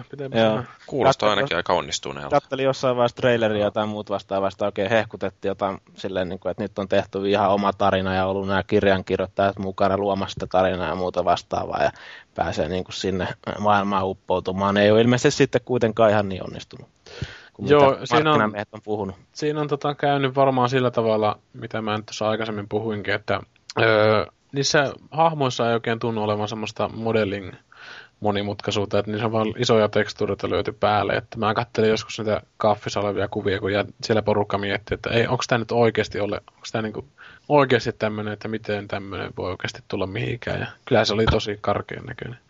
Mutta joo, semmoista Game of Thrones. Joskus ehkä jatkuu sekin sarja. Ihan miellyttävä ollut seurata. koska kautta kuvataan parhaillaan ja kyllähän se tässä kai loppuvuodesta tässä, ilmestyy. Eikö se pitäisi keväällä tulla jo tässä? Ei se ihan niin aikaisin. Mun mielestä siinä menee vielä jonkin aikaa, että Ai jaa, täytyy no, vaan jännittää. Kaveri antoi mulle väärää informaatio sitten, saatana. Toivottavasti sitä. se ei ainakaan pätkäse, tai pätkästä sitä sarjaa, että ei oikein mitään telkkarissa, mitä itse tällä hetkellä niin oottelisi tai miettisi. Että Eihän sekään mikään paras ollut, mutta siis jotenkin yllättävän. Oli, oli hyvä sarja. Oli, oli. Ja Game of Thrones odotellessa voi koettaa Skyrimissä tota, niin päästä niin. siihen tunnelmaan sitten. Että... Niin, tai katsoa sitä ykköskautta. Että sitä ajetaan Blu-raylle julkaista nyt, ja oliko se ensi kuun aikana. Että siitä Joo. vaan ostamaan. Joo, Siitä minäkin vaan. julkaisisin Blu-raylle, mutta sen nuolen jalkaan. Niin... Tota, mitäs, mitäs huonoa sitten tässä vuonna 2011 julkaistiin? Öö, no en tiedä huonosta, mutta Deus Ex. Mä en pääse siihen yhtään mukaan ja mä muistan kuinka se ykkönen oli niin helvetin hyvä. Että en tiedä mikä tuossa kakkosessa tai tuossa kolmosessa vai mikä tämä Human Revolution oikein olevina. Että. Niin eikö se kakkonen ollut se Invisible War vai mikä se Joo, oli? se oli. En muista siitä kyllä yhtään mitään, että onhan se yleisesti tuomittu, mutta niinhän ja ihmiset tykkää tuomita eri asioita. Että Olihan se ilmeisesti aika paljon niin kuin, verrattuna siihen ykköseen, niin se niin. suorapiivastettu. Että... Niin. Paska peli 2 kautta 5. Niin, se ykkönen oli aikoinaan oli kyllä semmoinen, mm. se oli mun mielestä jotenkin niin loistava. Siinä oli niin paljon, se pystyi niin monella eri tavalla edetä siinä ja tosiaan oli, oli, oli mm. mahdollisuuksia tehdä vaikka mitä. Että ja se on niin kuin räiskintä ja roolipeli hyvin yhdistetty siihen. Se oli ehkä tavallaan, mä en ole sitä nyt niin kauheasti kyllä kokeillutkaan se muutamat ensimmäisen tehtävän jälkeen, mutta se oli ehkä laimea, on se oikea sana, millä mä sitä kuvailin. Niin siis tälle uudelle. Joo, tälle Human Revolutionille. Että mä en niinku oikeastaan oottanut mitään, koska mä tiesin, että ei se nyt oikeastaan voi olla niin kauhean hyvä, kun ei se ykkönenkään oikeasti ollut kauhean hyvä. No mutta... olihan se. No oli se hyvä, mutta kyllä se kombatti oli niin anaaliin itkemistä, että se oli niin kauheita siinä, että siis ei sitä oikeastaan nauttinut muuta kuin semmoista tunnelmasta ja tällaisesta siinä kaikkein eniten. Että mutta tota, toi Human Revolution oli vähän semmoinen, niin kuin, milloin tämä alkaa, että tulisiko se nyt jotain kummallista juttua tai jotain muuta. Että ihan hyvinhän se oli tehty, mutta kumman raskas kuitenkin. Siinä mielessä huonosti tehty, mutta jotenkin vaan sellainen, että toi Felis saa kohta tulla sitten joskus kertomaan noita omia laimeuksiaan tuosta Batmanista niin, ja muita. Kunhan, mä... kunhan eikä pääsee naisestaan irti. Ei kun... Niin, mutta ajattelin, että sillä tota, voi sanoa kuvaa tätä Deus Exia, että se oli vähän laimea. Että ei se huono peli ollut, mutta olisi voinut olla tuolla hyvä listallakin niin mieluusti. Että mieluusti mä olisin sinne pistänyt niin kuin monet muutkin pelit, mutta eipä, eipä tota sitten tullut sinne. Että. Niin. Mutta niin. No, Seos oli ainakin pistänyt tänne Duke Nukem Foreverin, mutta kuka meistä on päässyt sitä kokeilemaan? No, mä sitä pelaillut. Minä, mä pelasin sen läpi asti. Aha. No. Mutta joku se oleva hyvä? No, siis Ei pak- kai. pakkohan sen olla, kun sitä on niin kauan kehitetty, niin ihan huippupeli. Tietysti. Siis, siis parasta siinä pelissä oli se Duke Nukemin hahmo itse, mutta ei siinä oikeastaan juuri muuta hyvää ollut. Siis se, se oli semmoinen sillisalaatti se peli. että kun sitä on, siinä on, mitä siinä oli, viisi eri studiota, kun sitä on vääntänyt ja kaikkien niiden kädenjälki näkyy siinä, niin se on niin epätasainen sillisalaatti justiinsa, että siis siinä on yritetty vähän niin kuin yhdistellä kaiken näköistä saissa ja siihen niin kuin räiskinän sekaan. Ja...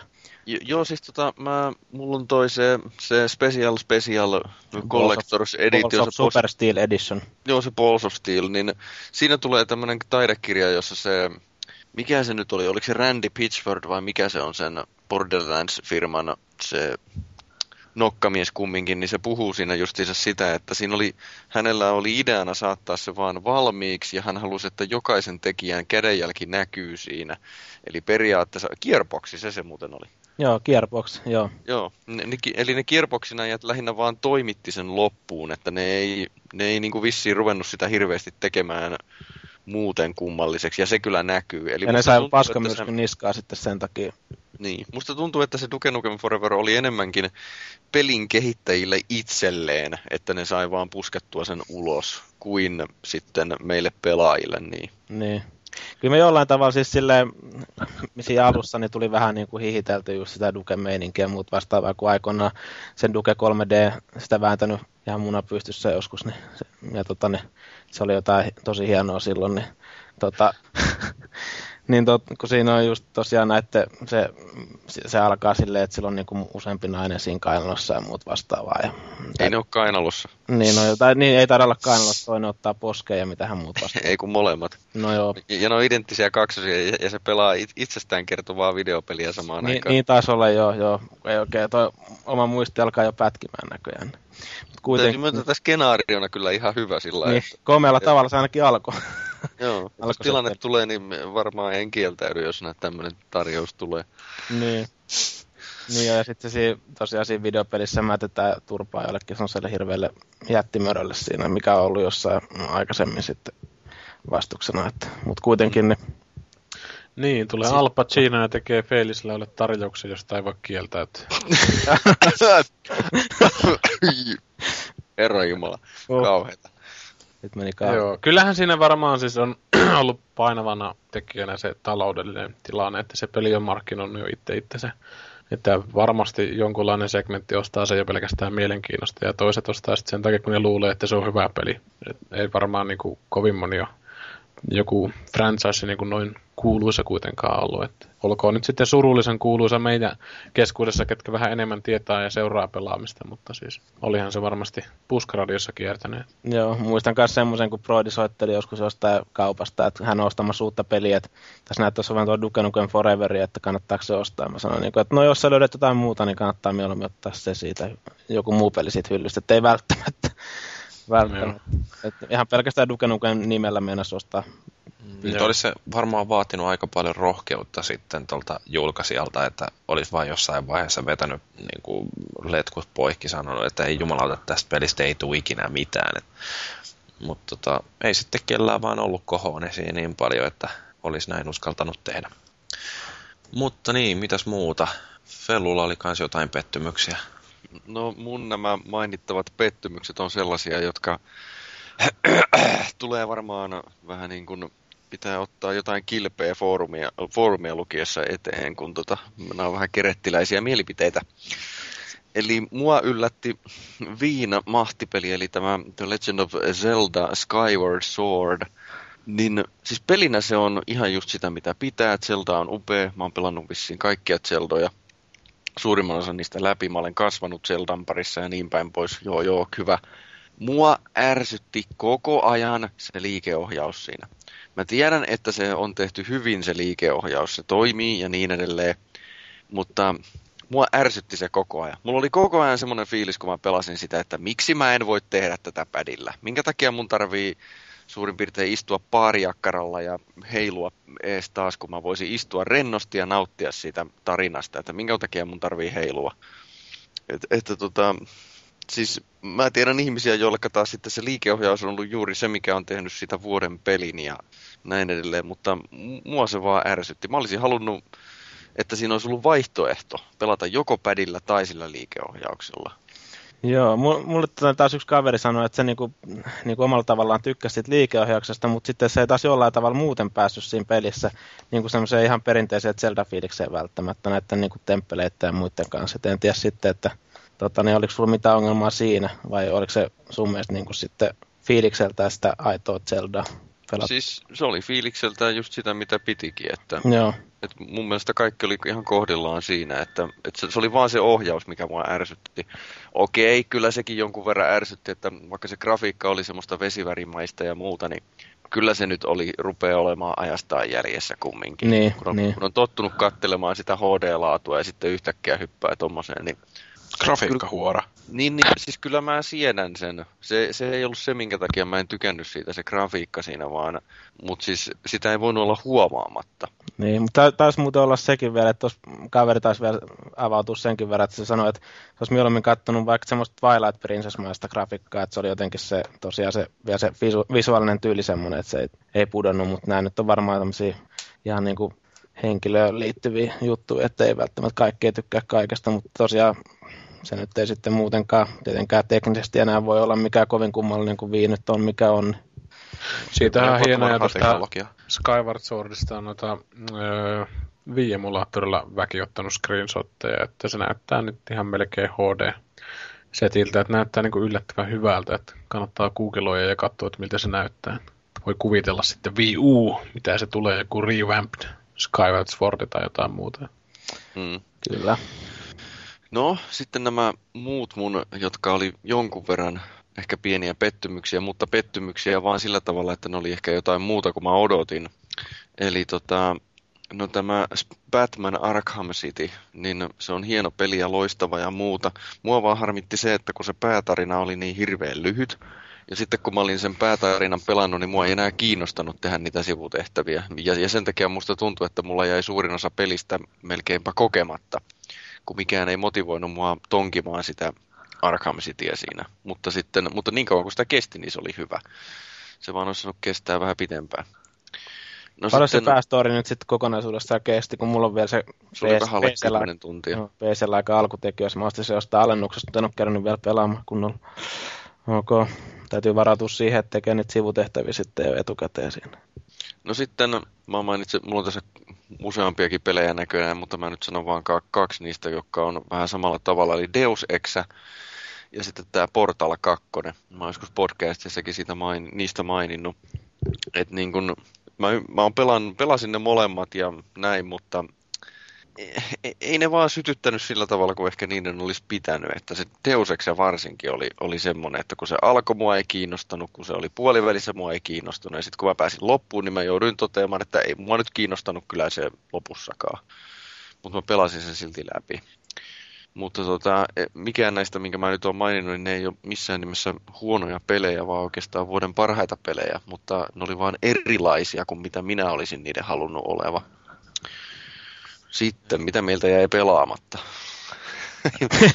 Jyri voi varmaan kertoa näitä. Jyri, no siis tämä on oikeastaan myöskin tätä, että mitä huonoa viime vuodessa oli, että, että siis niitä pelattavia pelejä oli ihan älyttömästi. Mulla backlogia oli jo edelliseltäkin vuodelta ja nyt sitä on vielä enemmän ja se nyt vain on valitettava tosiasia, että kun on työssä käyvä aikuinen, niin vaikka kuinka olisi lapseton ja muuta, niin sitä tekemistä on jatkuvasti niin paljon, että ei, ei ehdi keskittyä pelkästään tuohon videopeliharrastukseen. Että tässä niin kuin, vinkkinä kaikille teille vielä ei lukioikäiselle tai mahdollisesti lukiossa oleville, että ottakaa ilo irti sitä pelaamisesta, kun olette nuoria. Vanhempana siihen ei ole aikaa, vaikka kuinka yrittäisi. Mutta tota noin, niin, no mulla siis on pelaamatta Assassin's Creed ja ei pelkästään tämä viime vuonna ilmestynyt Revelations, vaan sitä edellinen Brotherhoodikin, joka odottaa tuolla äh, laatikossa, että niin, niin iskisin sen sisään ja rupeisin pelaamaan. Sitten LA Noirin mä myöskin ostin tässä yksi päivä, kun se oli tuolla PlayStation Networkissa, niin sieltä sai halvalla, maksoi sen 39,90 tai jotain, niin hankin senkin, että se odottaa tuolla pleikkarin kovalevyllä ja Bulletstormi, kiitos vaan Tontsalle, joka Irkissä jossain vaiheessa mainosti, että hei nyt tää lähtee halvalla jostain CD-onista tai missä nyt olikaan kympillä, niin, niin pakkohan sekin oli käydä sitten poistamassa. Et tota, se on myöskin semmoinen, mitä mielellään pelaisi. Ja Batmanit molemmat, nämä Rocksteadin pelit, niin... Sä sitä ekaakaan pelannut? En oo. No, Ai jumalauta. Se, se kato justiin tää näin, että kun ei ole aikaa. Ja tää on niitä asioita, mikä harmittaa, että, että se on jäänyt. Ja sitten Skyrim on sellainen, että joka on muutenkin tuommoinen aikasyöppö niin se todennäköisesti se pistää mun elämän täysin holdiin siinä mm. vaiheessa, kun mä sen hankin. Että, mutta se on toi, kun mä saan ton PCn kasattua tosta, niin, niin, ja täytyy tosiaan se kova, tai siis toi näytönohjaaja nyt vielä löytää jonkinnäköinen, että jos tiedätte hyviä näytönohjaamia, niin saa suositella. tai on loputon sua. Joo. Ja tota... Mutta yksi vinkki tuolle PC-pelaamiselle on se, että et osta tota Steamin kautta yhtään mitään. Et asenaa Steamia, että Se itse, että pelejä kertyy, kertyy, kertyy, kertyy. Se on, se on vähän liian, tota, niin se on kyllä jo aika loputon suose, kun Steamiin sattuu rekkaamaan ja sitten rupeaa sieltä ostelemaan pelejä tai muuta vastaavaa. Se on ihan älytöntä, kun on niinku ihan tommosia kunnon pelejä ihan törkeällä alennuksella joskus, niin miten sitä voi mukaan ohi mennä? Joskus kuitenkin pelaa, ainakin kuvittelee pelaavansa. Niin, niin. Mä kans kuvittelin, että mä säästän rahaa helvetisti, kun mä ostin joulukuussa hirveällä ajan peleissä joulualeista, ja mä en ole yhtään peliä kunnolla pelannut niistä. Niin. No se on teoreettista säästöä kuitenkin. Joo. joo, mutta tota noin, niin joo, kyllähän tätä backlogia kertyy, että tuossa nyt oli vain muutamia mainintoja ja tosiaan toi Skyrim, se on varmaan odottaa sellainen reilu sata tuntia hyvää pelattavaa siellä kun nämä nyt on sellaisia pelejä, mitkä mulla sitten vetäsee tosiaan sen vaihteen päälle, että nyt täytyy koluta kyllä joka helvetin nurkka. Joo, se on tosiaan, siinä on varmaan just aloituskynnyskin se, että kun siihen sitten saa varata sitä aikaa, niin sitä ei välttämättä ihan hevillä halua sitten aloittaa, kun tietää, että pystyy panostamaan siihen kunnolla sen peliin. Joo. No, mutta onko teillä muilla mitään jäänyt sille viime vuodelta? No mun täytyy itse sanoa, että mä oon vähän samassa veneessä sun kanssa näiden Assassin's Creedien kanssa, että tota, mun, mun täytyy tässä semmoinen tunnustus, että mä en ole pelannut vielä sitä kakkosta, vaikka sekin on tossa hyllyssä. Oh. No se, on, tota... se on loistava peli sekin. Joo, Kakkonen et... on ihan helvetin hyvä, että oot sitä ykköstä pelannut? No ykkösen mä oon päänyt läpi, että kyllä joo. joo. No jos ajattelet sitä, että se on hyvä, niin ajattelet, että kakkonen on 500 miljoonaa kertaa parempi. Ja niin ykkönen oli lähinnä paska. ok. Se oli sellainen hyvä ensimmäinen yritys, mutta niin kyllähän se kakkonen tekee ihan siitä ihan oikeasti Kakkonen peli. on ykkönen. Kyllä. Niin, mutta tota, niin, niin, tälläkin kertaa. Mutta tota, niin, joo, se on sille jotenkin, se ykkönen oli mun mielestä ihan sille tosiaan ok peli. Kyllä mä ihan mielellään sen pelasin läpi. Ja se oli silleen kumminkin aika laaja, oli se semmoista vähän itse toistava meininki. Että, kyllä siellä ihan mielellään keräili niitä lippuja ja pyöriskeli siellä maailmassa. Ja... Itse tykkäsin kyllä silleen sitä miljöistä, että justiinsa ostin ton Revelations tuossa viikonloppuna, eli eilen. Niin tota, en olekaan sen pari aikaisemmin päässyt ja jotenkin tykkäsin sitä kakkosesta ja sitten tuosta Brotherhoodista kovasti. Että miellyttäviä se oleminen vaan siellä maailmassa. Että. Joo, täytyy koittaa itsekin löytää sitä aikaa nyt, kun tässä on tietenkin koko ajan puskea näitä uusia pelejä sun muita, niin se on vähän sitten mm. vaikea homma. Ja mulla itsellä vielä nyt heräs, kun mä kävin siellä maassa tapahtumassa, niin semmoinen fiilis, että pitäisikö nyt kertaalleen vielä koittaa rypistää ykkönen ja kakkonen läpi ennen kuin se kolmonen tulee, mutta se voi olla aika menetetty peli. Että.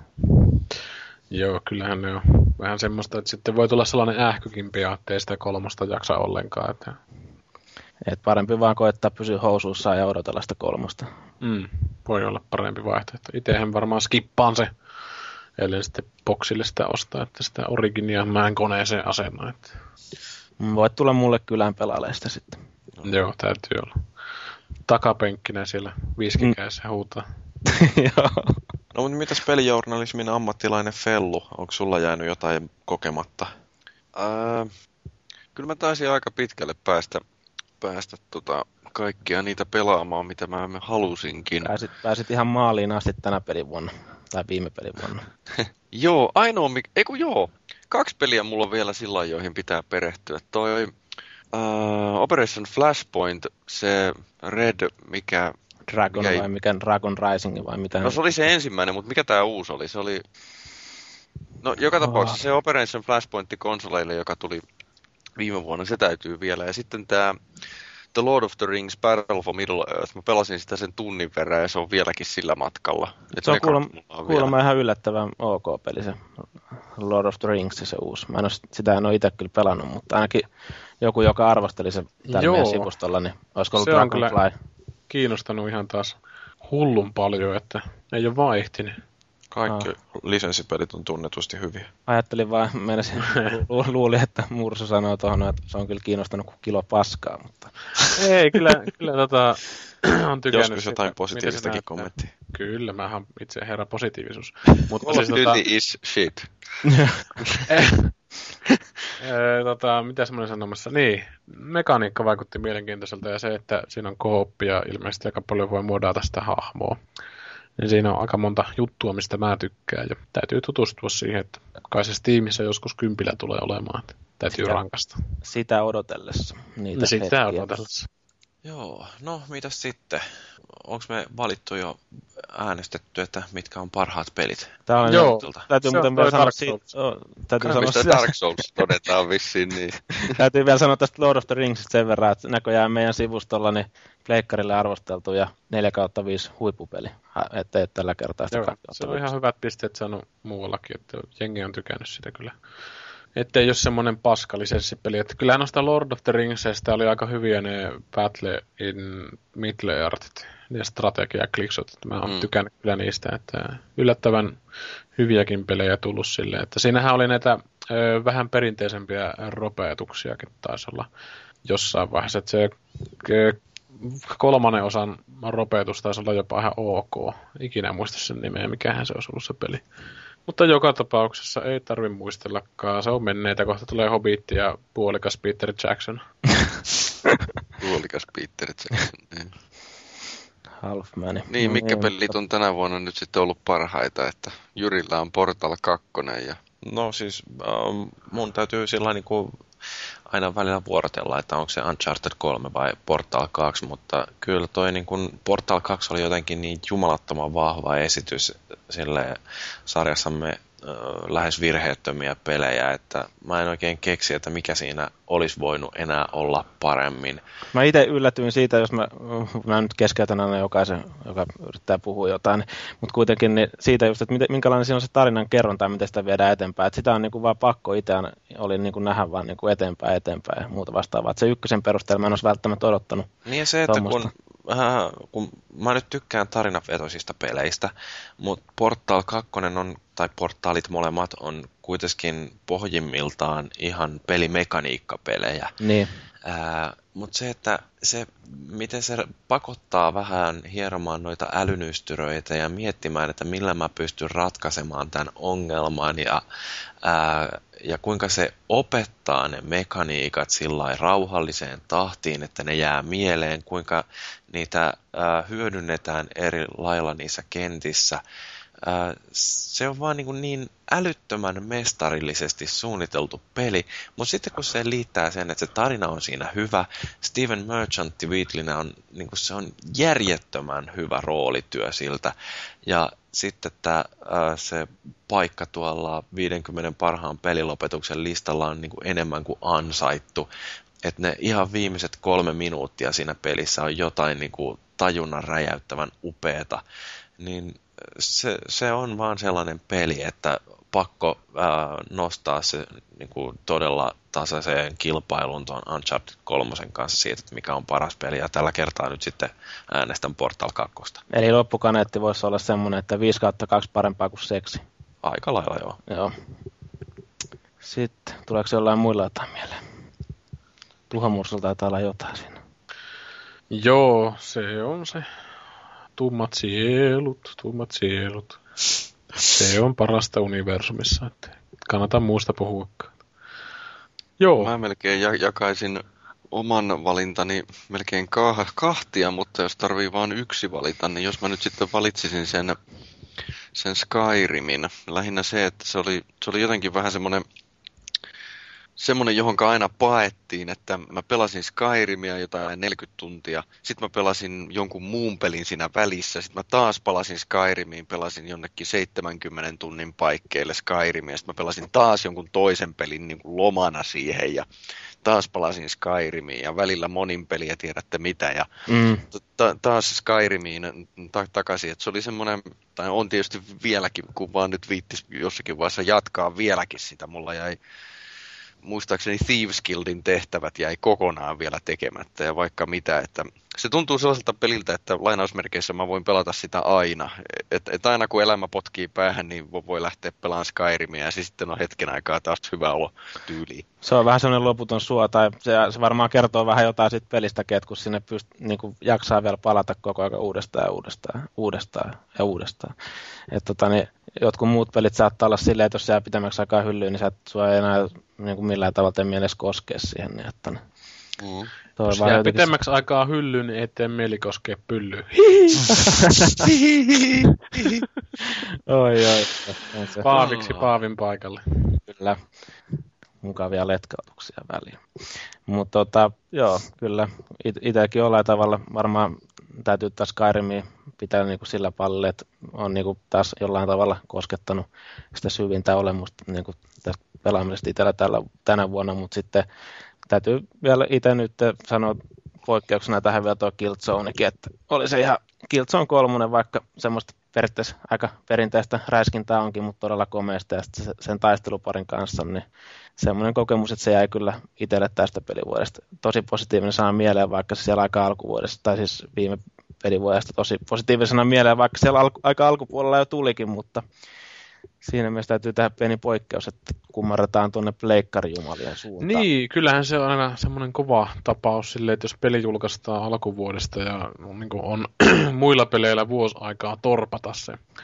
Että musiikkipuolella viime vuosi ainakin oli ihan helvetin kovaa. Sitten tuli niin kovia levyjä jo alkuvuonna ja mä mietin, että miten hemmetissä mä selviän niin inhimillisesti loppuun tänne, että tuleeko vaan kovempaa ja kovempaa. Että kyllä ne alkuvuoden levyt vaan piti, piti settissä. Että monesti jotkut miettii sitä, että kun julkaisee pelit niin kuin joulumarkkinoille, että ihmisille sitten jäisi niin kuin oma peli sitten mieleen niin kuin tietystä pelivuodesta, että ei olisi niin kuin sellainen peruskilpailutilanne, että olisi semmoinen vuoden kruunaava tapahtuma. Että joskus ne vaan on ne aikaiset madot syönyt ne linnut ja niin. semmoista. Niin kuin tänä vuonna nyt että tässä maaliskuussa, niin tulee semmoinen tapaus, että se luultavasti jää myös vuoden peliksi sitten, että kahdeksas päivä. Ja meinaatko, että perse-efekti? Perse-efekti taitaa olla tänä vuonna se kovin peli. Ei, mä en usko. Ennen kuin mä pääsen itse pelaamaan ja toteamaan, että paska. Mm. No mä juotan sulle tarpeeksi viskiä, niin ehkä se muuttuu. niin, varsinkin kun mä en tykkää viskistä. Mä en tiedä, minkä takia mä siihen vedin sen viskin mukaan, mutta ei se mitään. No ei se mitään. No, niin, en kyllä, mitähän 2012? Mm. No mitä jos, cra- mitä jos crackia sitten sulle? Joo, mä teen sitten Whitney Houstonin siellä. no niin.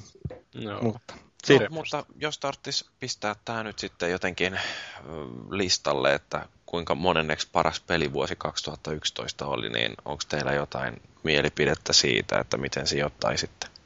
En parempaa nyt ainakaan tähän hätään muista. Tietysti voi olla siinäkin että kun mä en muista, mutta kuinka monta vuotta on ollut tämmöiset, tulee jotain Skyrimeitä ja mä, Dark Soulsia ja Ainakin semmoisen vertailun ehkä mä uskaltaisin tehdä, että tämä viime vuosi 2011 oli parempi kuin 2010. Joo, samalla meidän fiiliksillä ja en mä kyllä itsekään niin kuin oikein nyt tässä lähituleva, näihin historiassa niin kuin muista semmoista vuotta, mikä olisi ollut parempi kuin tämä 2011. Kyllä tässä ihan kuin ihan jumalattomasti tuli noita huippupelejä. Kyllä joo, mutta siis tänne, tälle vuodelle oli aika paljon tommosia isoja odotuksia. Että sitten mm. tietysti tommosia yllätyspätmäneitä että kaikki olisi ihan onnessa. Että niin tämä ei ehkä ole sellainen vuosi, jolloin on julkaistu kaikkien aikojen paras peli, vaikka noin Portal 2 ja Uncharted 3 aika lähelle pääseekin. Mutta se niin kuin koko, vuoden, koko vuoden ajan kuitenkin tuli tasaisesti sellaista ihan mielettömän hyvää peliä.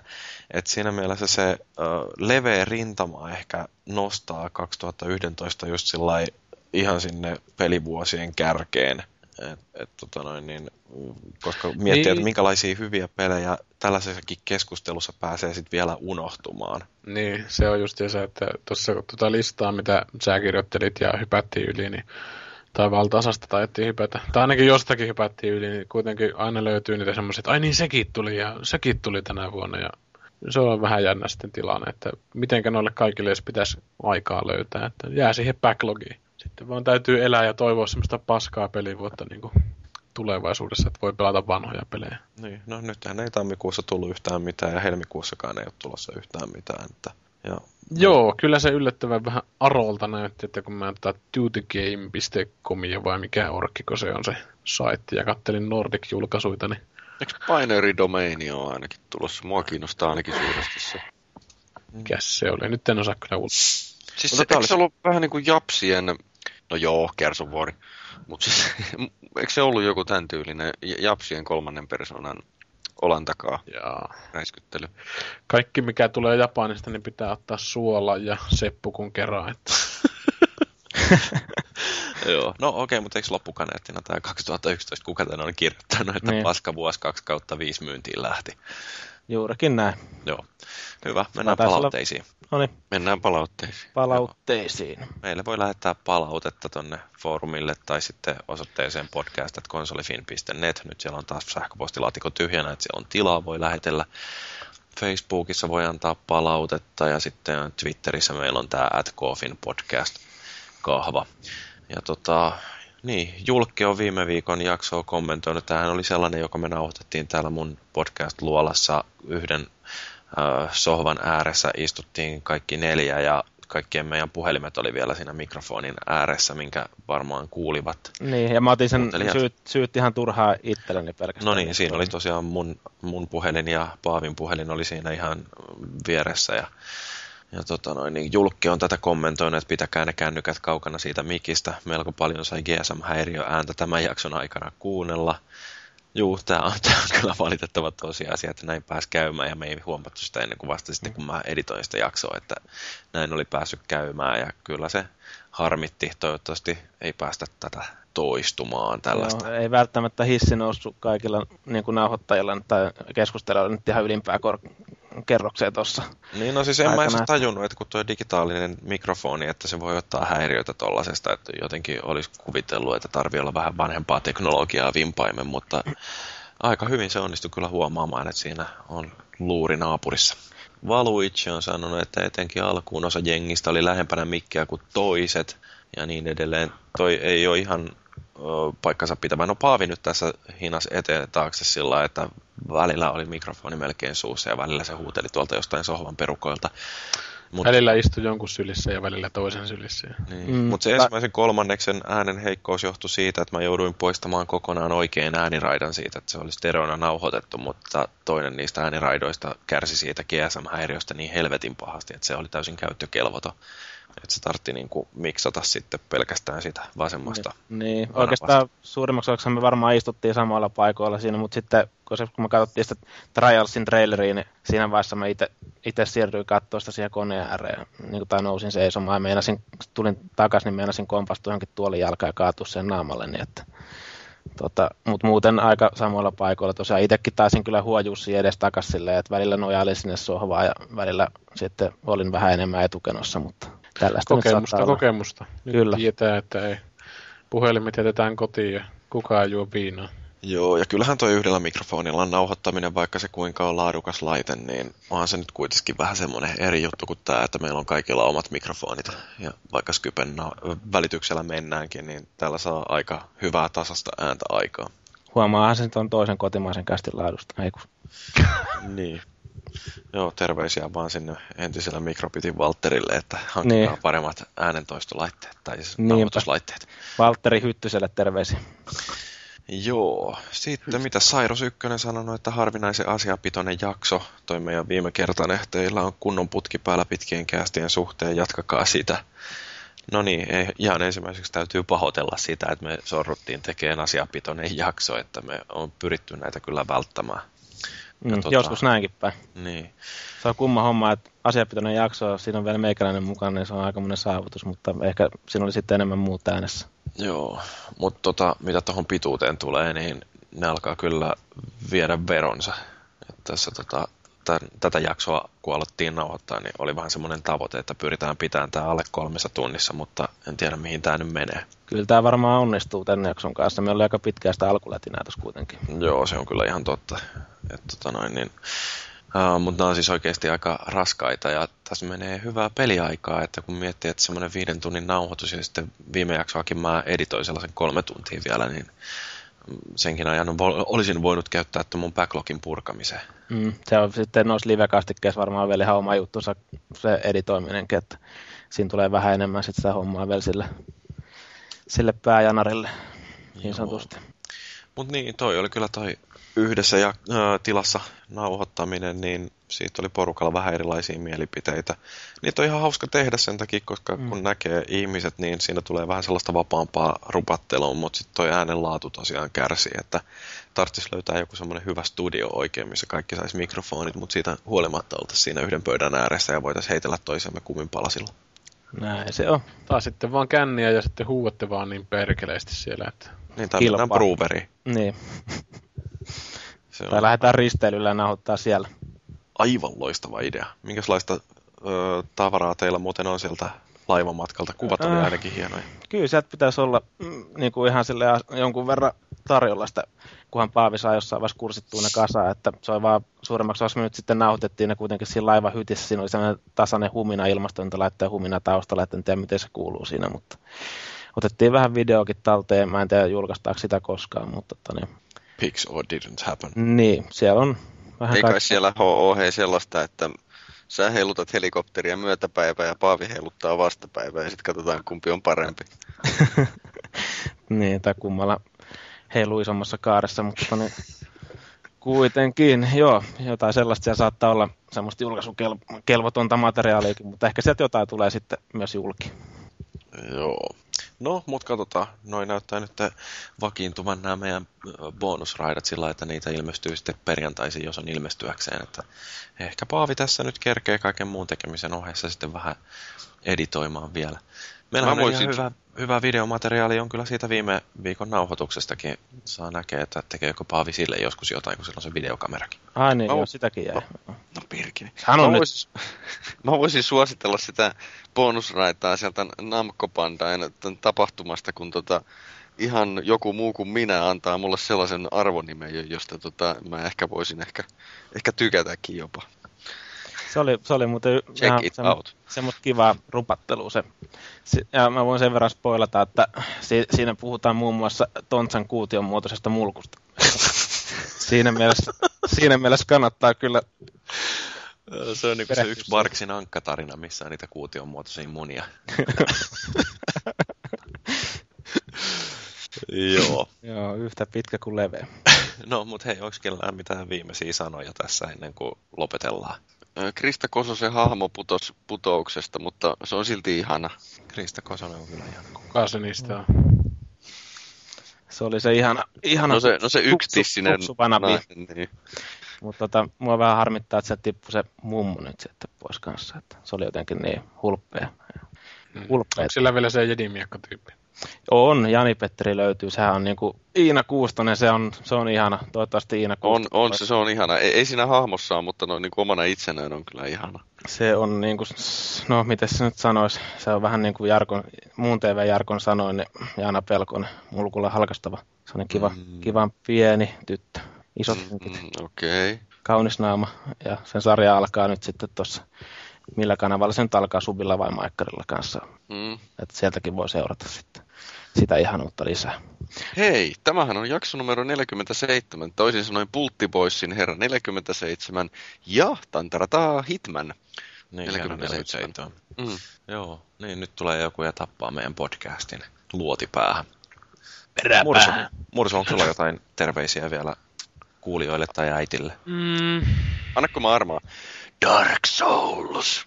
No, siinähän se tuli. Joo. Niin mä voisin vielä oikeastaan kertaalleen terottaa tätä nyt kaikille teille nuorille, jotka asutte mutsin luona. Että niin, niin voitte sanoa, että Konsolifin podcastin Jyri on suositellut, että kannattaa käyttää kaikki nuoruusaika videopelaamiseen, koska mm. vanhempana mm. siihen ei ole aikaa. Niin. Ja kyllähän tämä käy samalla tavalla niillekin, ei niin nuorille, jotka asuu vielä mutsin luona. Niin, tai sitten niille vanhemmille, jotka asuu tota vaimon luona ja mahdollisesti on lapsia, niin silloin kannattaa mahdollisimman paljon käyttää aikaa videopelaamiseen. Kyllä. Joo, näillä surullisilla sanoilla voidaan päättää tämä jakso numero 47. Kiitos vaan kaikille kuuntelijoille ja kiitos Mursu ja Maagi ja Fellu. Ensi viikolla jatketaan rupattelua. Silloin kai meillä on muuten tämä Late to Party jakso tuosta Heavy Rainista, että ehkä me saadaan sinne jotain osallistujia. Minä ja Maagi ainakin meinataan viikon aikana pelata toi Heavy Rain lävitteen ja katsotaan, että löydetäänkö sinne sitten meidän ja Fellun lisäksi joku neljäskin keskustelija. Mursusen nyt ei ainakaan ole ja Paavikaan ei ole Heavy Rainia pelannut, mutta katsotaan kuka olisi semmoinen keskustelija. Mutta siihen asti yrittäkää edelleen pysyä lämpimänä. Siellä ulkona on pirun kylmä. Olkaa sisällä ja pelatkaa videopelejä. I am messenger. I possess the most powerful weapon in the universe. But I will give you a message. The message of death!